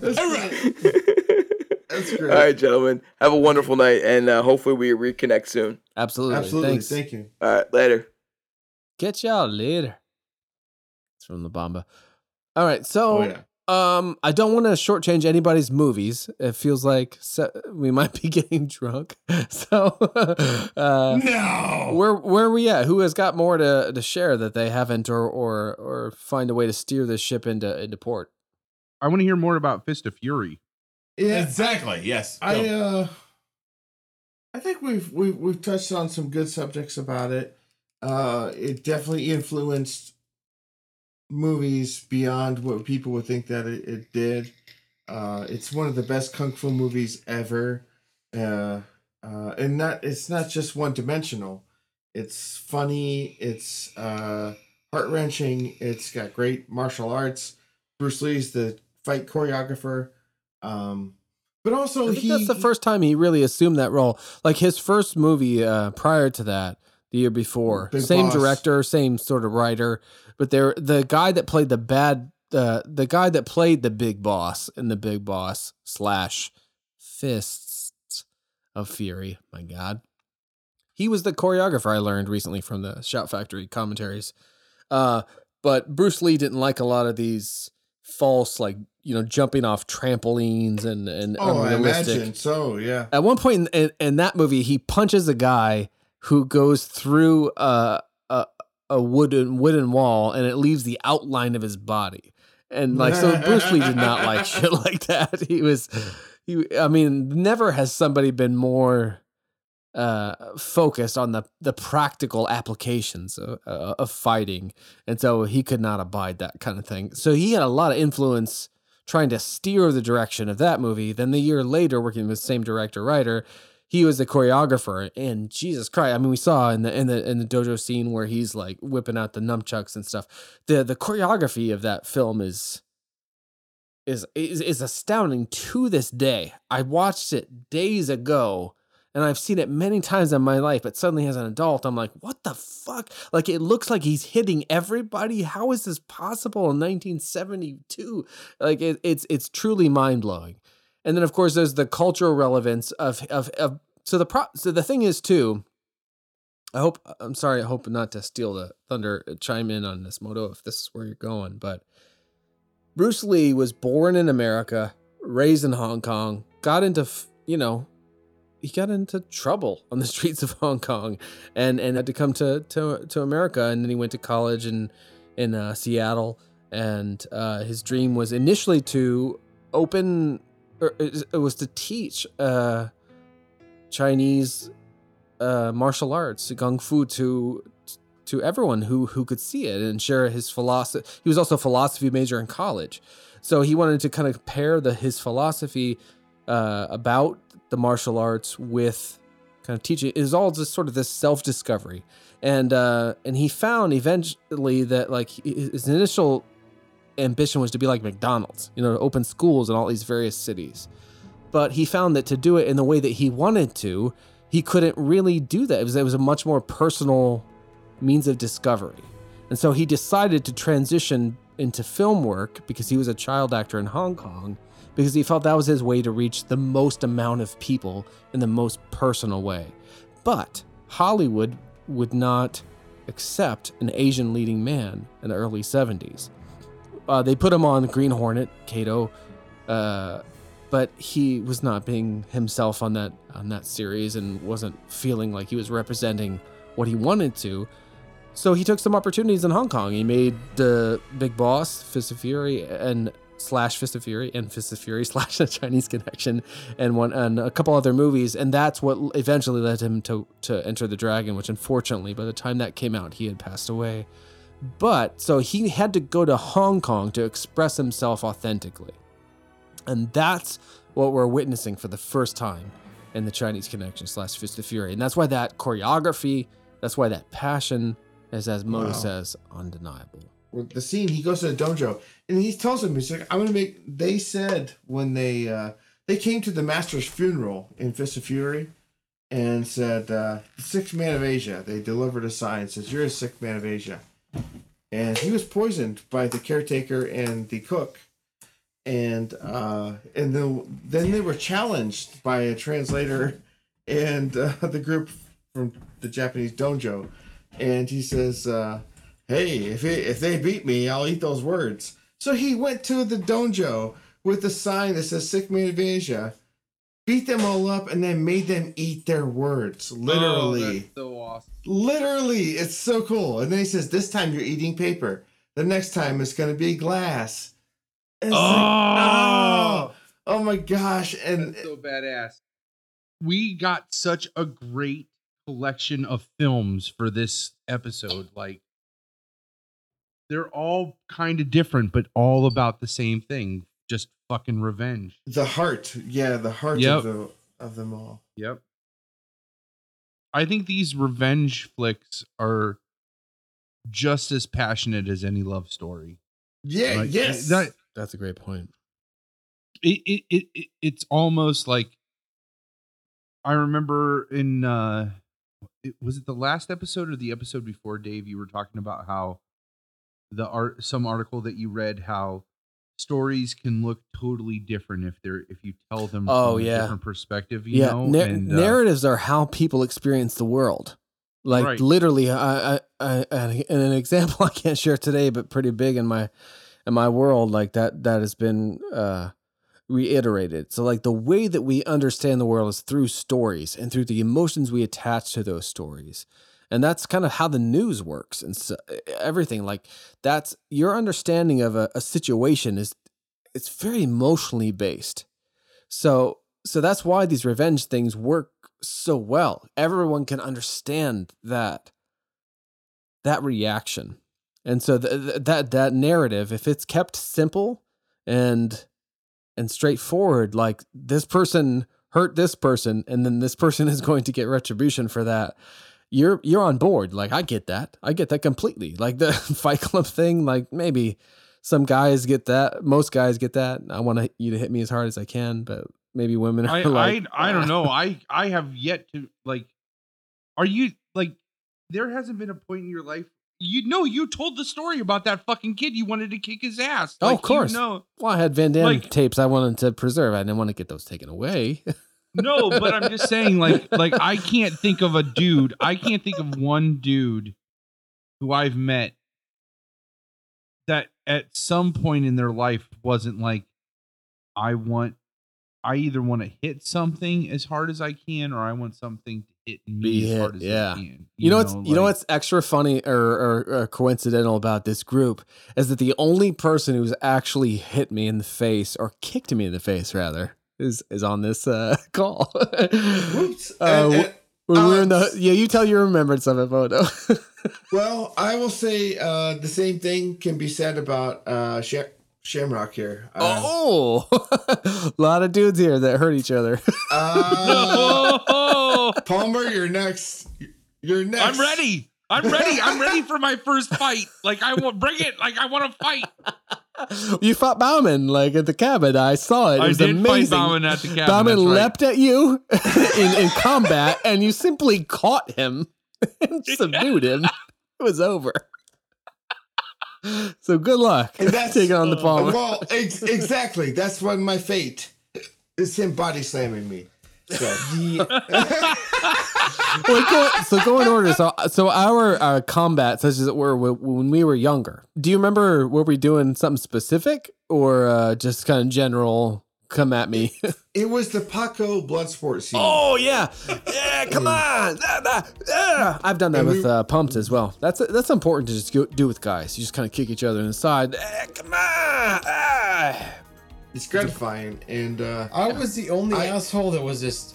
Everybody was scared of Brian. I was just not. I was, uh, uh, all right, let's do it, dude. I see where this is going. so, so you and I were doing that. I'm sure I was wearing those blue bicycle shorts I had, I had in 1990. Because in Bloodsport, those who know uh, Frank Dux, and I, in, in, reportedly in real life, the, the real Frank Dux, there's a lot of controversy over various things, but he claims to have been wearing bicycle shorts, so no one could like grab his garments. yeah, he had kind of invented that for mixed mar- martial arts. I'm getting hiccups. Sorry. Of course, guys. in uh, Enter the Dragon, 1973, Bruce Lee was essentially wearing underwear fighting Sammo Hung. but and, he uh, all Sammo Hung, which is a hell of a fucking name, but uh, go on. That was my dick's nickname in college. some hunga munga. Also Perfect. in Enter the Dragon. in uh, Enter, this- hold on, in, in Enter the Dragon, Bruce Lee also invented the open finger glove. So you had the Oh, bicycle yeah. shorts with the open finger glove, which go. is still a controversy in MMA because of eye pokes uh, and other Oh, things. Yeah, and Bruce uh, Lee would be the first to tell you, like, Yeah, eye pokes are fair game. Like, if we're But fighting, that's- we're fighting. that's street. That's street fighting. That's why it's called a fucking fight. Well, Motherfucker there's- wants a street fight. I'll show him. I'll show him. Let's cancel. I'll show him. Let's cancel. Let's cancel, please. legs. He's kicking the fucking wall. Legs. But um, no. So between Bloodsport, the open finger gloves, and Frank Dux with the bicycle shorts, that's it's kind of MMA now. But oh man, new new owners with UFC, it's really bug, bugging me, and I got hiccups. Dana Let White's it out. go. Ed, you something? uh, but no, so how did it happen? Like I remember this is this is what the only thing that I remember is that Moto kicked me in the face And then uh, ran. as kids, and then ran. But my my sort of like my reaction was like, "Holy shit, that should have hurt way more than it did." Like I think Yeah. his whole kind of what's the the instep of his foot hit yeah, me foot. Hit me in the face like this. So it didn't it didn't actually hurt, which is crazy. And I was like, oh, okay, and he was like, oh shit, like I just kicked my brother in the face. Like I was. yeah, I like, yeah. And I was four years older, so bigger and stuff. Um, I would have been Oh, I ran and I locked Uh, the door. ten or eleven or was something. fucking Like scared, man. I was like, Oh, oh, and I was mostly just like ecstatic because I was like, oh, that was okay. I could Which take one it. of you kicked your sister in the face and That- like, like faced the How wrath do you of your even know mother? about that? Hey, I dated your fucking sister. Like Okay. I like I got all the dirt. Like so you tell your recollection of it, and then we'll fill in the details. well, I know it was one of you was like just goofing around and doing your fucking fake karate shit. oh, don't call, for sure don't call it that. okay. Daniel Uh, LaRusso. doing your self-taught Uh, karate no, shit. I don't like your sh- tone. I know you're a liberal. Keep going. well, I know you're a liberal. Um, How about you're expertly choreographed? well, you were Start trying it, and you ended up like literally punting your sister in the face. And I think the way your sister told it, it was the same deal. Like it didn't hurt anywhere near as much as she thought it was going to hurt. But because it happened, your fucking mom was like, Mama Bear, and like put you through the fucking wall. Like that that fist thing where like he hit the guy so fast in the stomach until he died. Yeah. She did that to whoever kicked. Do you know the best part about this is? Kind of just throw this out there Yes. because everybody thought that Brian was just nuts, and Brian was, and I was the only guy that just walked up to Brian and just be like, "Hey, hey, He Dick. was. He- He was the only. you taking a nap? Because that means I don't have to be Eddie. Yeah. I was I was the only guy that would walk up to Brian Ullman between Brody, Robbie, and all these uh, tough little guys. I, I walk up to Brian and be, hey, Brian, Tough little guys. what are we gonna do today? I don't Hey, know. we're gonna kick some ass. Party in the garage. I don't. But I was like, I was just the, the one guy that's like, hey, Brian, what the fuck? Let's go. if we would have, if we would have actually just known that we just didn't care, no one would have ever touched us. We'd have walked into high school playing basketball and football and baseball. And, uh, go fuck yourself. Uh, yeah. You want you, you want a nonstop hole over there in the shortstop third base? Uh, go fuck yourself. Uh, oh, you want some basketball? Uh, you want rebounds? You want defense? Uh, Fuck me and. Brian. Oh no, I'm hearing my stomach turn. Hopefully that doesn't mean a bloody show. Um, so an answer, wait, no, uh, you were asking which one of us. Um, as I understand, it was me who kicked our baby sister in the face, though I have zero recollection thereof. Because your mom beat it out of true, you. man. So- This is true. Oh, I'm sorry. To, It's awesome. Oh shit. wasn't there a similar thing though? Because Moto wasn't there. What was your? Because because Dad did- got you an armbar one time. was that Yeah, related? I learned. I learned an armbar. I learned Is how that- to do an armbar, and Did we? then I Is that pressure- another thing we visited upon our sister? Oh yeah, oh yeah. of course, And, uh, poor I girl. mean, I learned some each of us pressure are four years apart for our listeners. I'm the eldest of three, and we're each four years apart. So my youngest sister, our youngest sister, is eight years younger than me, four years younger than him. And poor girl. and you practice arm bars on her. Yeah, she recently birthed a child who has And- as much personality and and it's it's like I don't know how many week old face as these stories, so it's all coming to pass. Uh, but what's the armbar like? How did you how did how did Jimbo Slice? How did Yo Jimbo Yo, come to Yeah, give you Um, an armbar? It, it was real good. Do it was, it. it was real fatherly, and uh, I learned an armbar, and I think I learned it from him. But um, and I learned how to do it, and I was kind of like,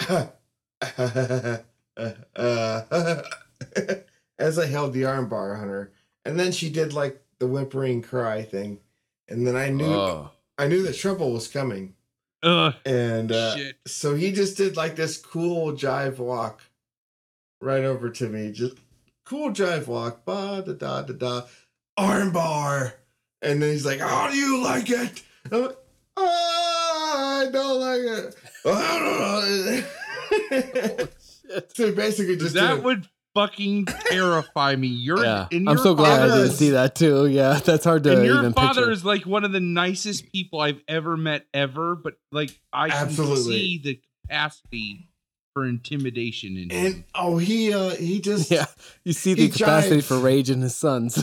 Yeah. Jeez. he just jived right over to me like nothing was wrong, and then he snatched me up in an armbar and yelled at me like she doesn't yell, and I'm in an armbar while he's yelling. I'm like, ah. How old were you when that happened? What age Old was enough that? to get armbarred. yeah, because I don't remember that. Was that like after I was too old to be around, or, or just Oh, like I was probably I just shithead age. I was that shithead. shithead age? Whatever whatever that age is. I I'm was still a I'm still that age goes from 13 yeah. yeah. Dude, like 87. well, I was. I I'm was still in the little bu- shithead stage. Ask Ash. Ash will tell you. Yeah, the bride too. just today. I mean, just Yeah. like just Yeah. be better, please. oh man, well, god damn, we've covered a lot of a lot of shit. Revenge films, revenge and uh, our families. How do you like it? I'm trying to see Yojimbo doing that. Like I just like I it can't is- quite picture it either. It's a little all I upsetting. can- yeah. Well, Like, it, I, when I can when a mild that. man cracks, it's it it's uh it's terrifying. you know. Well, I can picture that, and then I picture The Exorcist, and I'm just like, Don't sit. What? Go on, but Yeah. but that opened a can of worms, sir. no. Well, I mean, you know, because your dad did that. Your dad performed that Uh, shit. yeah, I don't know how much like we can talk about that. It's not like it's like secret government secrets, but Yeah, but I mean, uh, and I won't go any further than that. But it's just like, fuck, that is intimidating. Yeah. that like, and then but to but to know Yojimbo, like he is the he's like the nicest dude you'd ever fucking meet. Yeah. yeah, any anyone that's ever endured my presence owes him a thanks for to making me like a guy they can tolerate. you know, uh, yeah, he's a he's a goddamn great dude. Uh, so you must have deserved that armbar, is all I'm thinking. I did. I did. did I I. was- I, The, the, I would the shit myself if your dad put me in an armbar. If he just walked up to me and put me in an armbar, I'd be like, and I just shit myself. Like yeah. shit in my pants. One of, and of course, there. I blacked out the. I, I literally have no memory of kicking my sister or my mom beating my chest. It's like, why did you kick your sister then? Why, why, why, why, why, why, why, why, why did you kick your sister? I'm pretty sure that's what it was. I, I, you know what? Not for nothing. I also think maybe she saw us watching that movie and took the inspiration from Chinese Connection Fist of Fury. and was like, maybe I can fucking beat this asshole to death. um, so I just want to, uh, as, as, as we kind of, you know, bring this ship into port, there was, uh, who said that, that revenge stories are ultimately love stories oftentimes? me. Is that They you? are. Yeah. Yeah, That that's was what I mean. It, yeah. it like, well, I was getting at because you talked about how uh, you gave the example of a New Hope. How if you looked at it from the example of like young orphan boy whose family's murdered by a militant right wing fascist regime. Who's, just my regime. Yeah. yeah, who's who's who's brainwashed and uh like forced into like a rebellion. One man, new hope. Yeah. Sorry. Mona did a brilliant job of editing that together. Thanks for Yeah. number 20 there. No, that was I, I was not expecting that. I I was going to edit in the quote and then I'm like, well, I'll just fuck it. I can perform this quote. This quote lives Yeah. inside of me. But he like balanced it anyway. Thanks for that. Uh, so you were saying New Hope. I'm I'm just saying like these revenge flicks could almost be love stories just from an alternate angle, you know? Like it's Yeah. it's a it's a passion. It's it's um like one of the one of those um like sexual predator awareness or whatever kind of like activities is listen to this language and is it obsessive or is it romantic and it's like i think about you all the time you're always on my mind uh from the moment i wake up to the moment i fall asleep you're all i can think about and and i've said those things to women before you Sure. know and like Sure.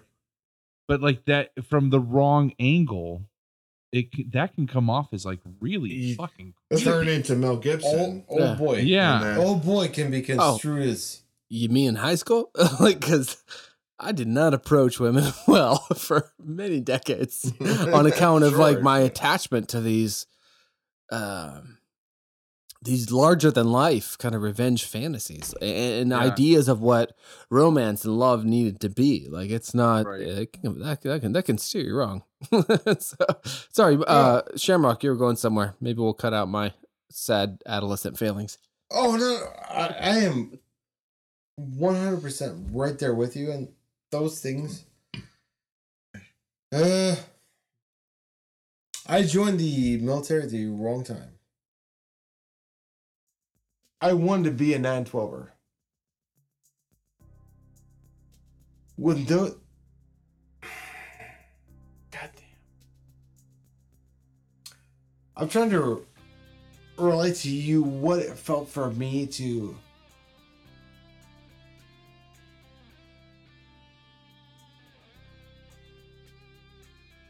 all I could think about when that happened was I called my parents and said, I'm dead. I'm gone. I'm gone. What are we gonna do this? They convinced me not to.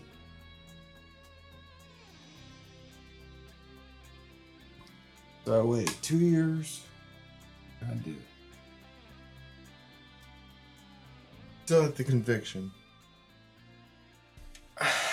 Was that triptych uh motto the the three things honor honor, courage, and commitment? Commitment. honor courage and commitment Yeah, I, I, I, that's a great breakdown of revenge and honor. Uh, that, yeah, Mr. J. Palmer, everybody's done their part to bring it together. Of, uh, Yeah.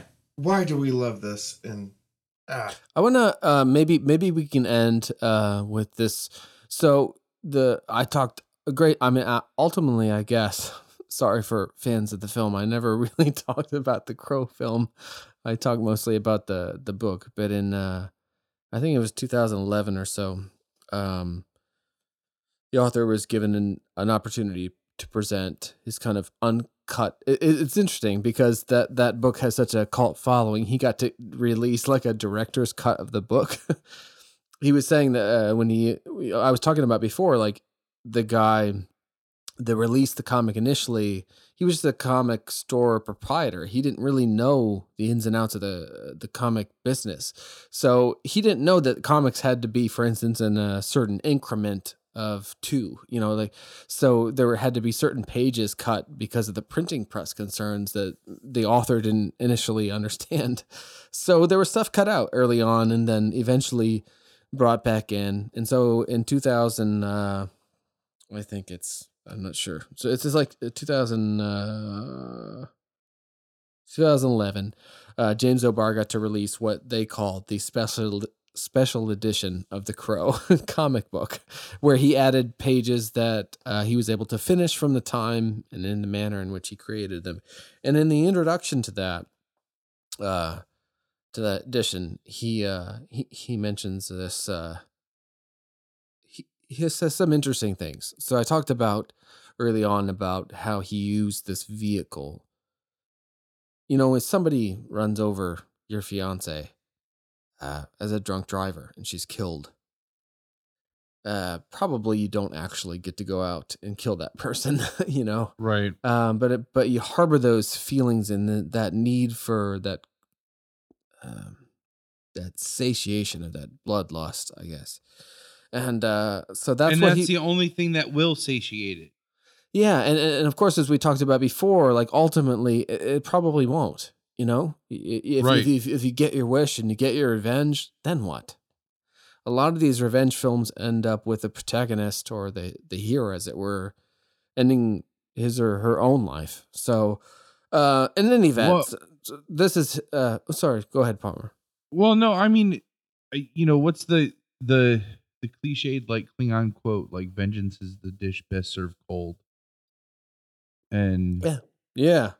and I, I I I mean I take that to mean don't don't try to church it up because you're not going to get anything out of this. Just just get it over with because it just is going to satisfy it's just going to satisfy that animal need to right a wrong that you've perceived Yeah. you know and that's that it's not anything more than that so don't expect anything more than that that's how i see that you know it's a dish best served cold Yeah. Exactly. And, and so I'd like to to maybe uh, close on this author's reflection on what what he wrote and created years and years ago uh, out of Sure. this fury uh, and uh, that that idea of, of revenge being a, a, a dish best served cold in a way that sort of speaks to let's not do it in the heat of the moment but Right. rather do it let's calculate it and and and smartly and uh, right clinically. But uh, The Crow, for instance, and most of these revenge films, they're the, they're kind of these passion, not passion plays in the sense of like crucifixion stories, but kinda, you know, they're blood drenched and they're they're heartfelt. sure So yeah so what he said here in this uh in this 2010 December writing, he says uh James O'Barr wrote, I'd hoped by putting all my murderous fury into ink on paper that somehow magically all the pain, hurt, and self destructive behavior that followed would dissolve. I picked the name Shelley after Mary Shelley, who wrote Frankenstein, and Eric from The Phantom of the Opera because Shelley's death had turned me into a monster under my own skin, hidden by a stonic face of normalcy. Like a mad cartographer, I charted an ink on paper landscape swept in rage. If there was no justice in the real world, I would invent some. Today, I now understand that forgiveness is for the forgiver. Eric and I had to forgive ourselves. Part of this entailed returning to the gravesite I hadn't visited in decades. The other part was accepting the death of my friend Brandon Lee on the set of the feature film adaptation of The Crow. At the same time, the same guilt and self hatred swelled again in my soul. Quote, if I'd never written this fucking thing. Dot dot dot end quote. One last thing you should know. When I began The Crow in, back in 1981, it had only been a few short years since the death of, quote, Shelley, unquote. There were these special moments in the time that she and I had shared, intensely personal moments that I held tight to my heart, as if they were fragile, delicate gifts meant for me alone. I was afraid that if I cheapened them, or worse, exploit them by putting them into a comic book, no matter how personal and biographical the work was, so I held back. I don't feel that way anymore. After 30 years, I've come to a place where I can finally share this with you because, after all, The Crow is a celebration of true love. No one ever really dies as long as they are loved, and I know that somewhere Shelley is smiling. So, um, maybe that's a little long, but I think this idea, uh, forgiveness is for the forgiver, revenge being, you know, satisfying in the moment, but maybe not for the long term. yeah Yeah. Uh, good message. could be said about this podcast tonight. oh, oh, oh shit It's Uh, tough to tough to wrap like summarize. Yeah, but but but of course, uh, I appreciate uh, everyone being here and bringing their movies to the table. Oh, and their absolutely, hearts with it. Yeah thank you so much like such a great i i'm gonna watch fist of fury and i want to watch rewatch man on fire now I got Swiss man on my on my list. Oh, yeah, Swiss Army Man. Swiss Army man, sorry. we got to do that that's got to be upcoming soon too um let's do a quick uh just to recap the um book club assignment for those who are still with us. Thank you so much for sticking in here. Uh, just remember next week, uh, next week's episode, we're going to talk about uh, the prologue through the end of chapter six of the Dead Zone. Uh, let's go ahead and roll our promo for Book Rags. Uh, thanks a lot to Book Rags for providing all the materials that we're going to use for that discussion. Uh, let's roll that promo now. Hey, Palmer here. Dave and I are so excited to be doing this Long Walk Short Drink Book Club reading of The Dead Zone by Stephen King. Materials for this project were provided by the site bookrags.com. With over 6,000 study guides available on their website, bookrags.com has everything you need to study and ace your lit classes. Enter the promo code PODCAST to get 15% off your subscription. Thanks so much to the great people over at bookrags.com for helping to make this book club possible. So keep listening and keep reading. Have a good one. Thank you so much, bookrags.com, for helping make the book club possible. I'm looking forward to starting that conversation next week, where we'll also be talking to Ash about Kill Bill. Holy the Um, fucking shit! When Palmer nice. told me Ash was into this, can you just tease us like how this happened? P- people who know Ash I- from the show, I- they're like, "What the fuck, Kill Bill?" Yeah. So I was just like, babe. Didn't she come You- into like kitchen whistling the goddamn song or something? Oh yeah, yeah, yeah, yeah. That's yeah, what you yeah. told me, and I was like, "What?" Yeah. So yeah, Yeah. So she comes in. Where I'm just in the kitchen working, and she comes in and she's whistling that fucking song from uh Kill Bill. I'm like, oh, that's the song that she the the um she that Daryl Hannah whistles in Kill Bill. And she's like, Oh, really? I was like, Yeah. I was like, you know, babe, seriously, like you should really watch this movie. I think you would really, really like it. It's like I mean, just from a feminist standpoint, the fucking bride is amazing, right? Like Uh, yeah, as badass as as any protagonist has Yeah. ever been. yeah and uh um she's she's just like with zero hesitation she's just like all right let's watch it Whoa. and i'm yeah, just she's like coming to that point where she's like, "Yeah, you seem to know your shit." She's Yeah. gonna like like eradicate the segment because Yeah. of her acceptance of your. do you know what she she actually said she's like i'm looking forward to this summer reading the dark tower series Oh my god! i'm like are you serious she's like yeah we have the books now and i'm really excited to do it because you care so much about that story and i'm like yeah and she's like and i was like i like you don't want to like are you sure you want to read it she's like babe i know you wouldn't like it if it was crap like you Wouldn't It- like it. wouldn't like it Holy shit! You married very well, sir. yeah so she's gonna read that and like that's exciting so um yeah kill bill next week with ash Oh man, uh, I we still can't have yet to watch it though we haven't watched it yet Haven't so watched Oh, it. fuck we it. haven't, haven't watched it so Are you serious? no Well, she I has, mean, and of I, course, I- Palmer. she hasn't. I've I've seen it. Yeah, she. I've got she the has. collectible Best Buy d- double pack. I bought Oh, I bought like the DVD at Best Buy, and you could buy an empty box for when Part Two came back came out, and you could like fit it in there. Still have it. That's a very exciting prospect, though. This idea, Yeah. honestly, fucking Kill Bill. I'm a little scared of that movie still. The first few moments of Kill Bill, when she's like, "Bill, it's your bit," and she gets her head blown off. Fucking yeah. I was Man. uh 25 and I was like, shit, I don't think I can handle this. Like I was watching it by the myself in the theater and I thought like right I after that be like old. my name's Buck and I like to fuck. Yeah. and you're just like, oh, so fucking. so I can't just- wait to hear how how she make a contextualizes it. request? Did you have a request, did you say, Shamrock? Yes. Please watch Man on Fire first. Oh, I'm gonna watch Oh. it again. Yeah. Uh, I'm gonna watch Absolutely. I'm gonna watch Conan the Barbarian, which I've never actually seen. I gotta watch Milius. I've been thinking about that for years. Uh, I'm gonna rewatch Old Boy and seriously consider watching the trilogy.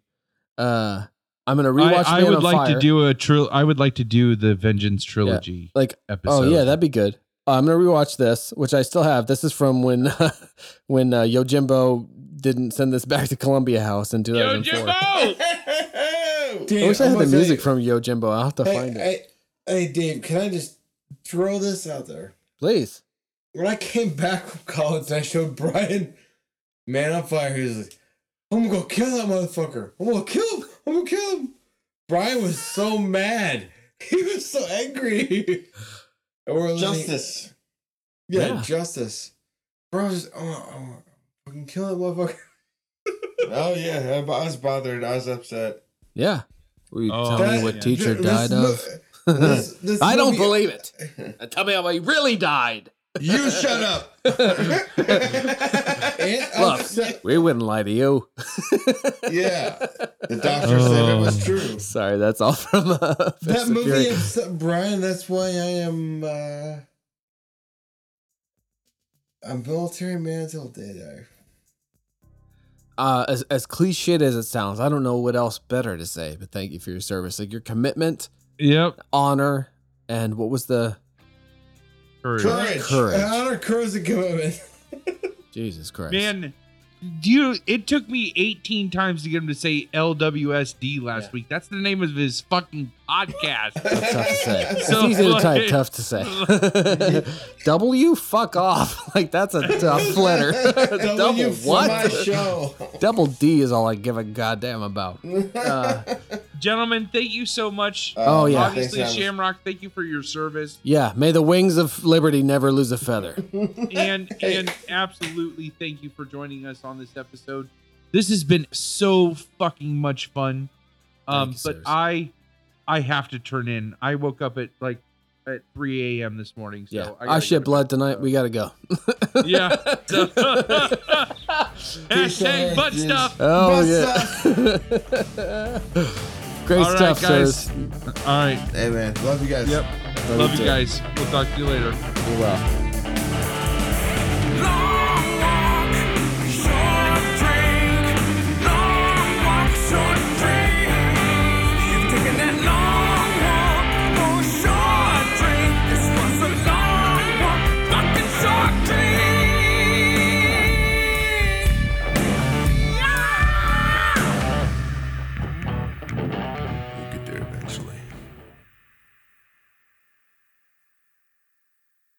Oh, we. Oh man, fucking. I didn't do it. I really hope this thing uh, recorded, so we're all good.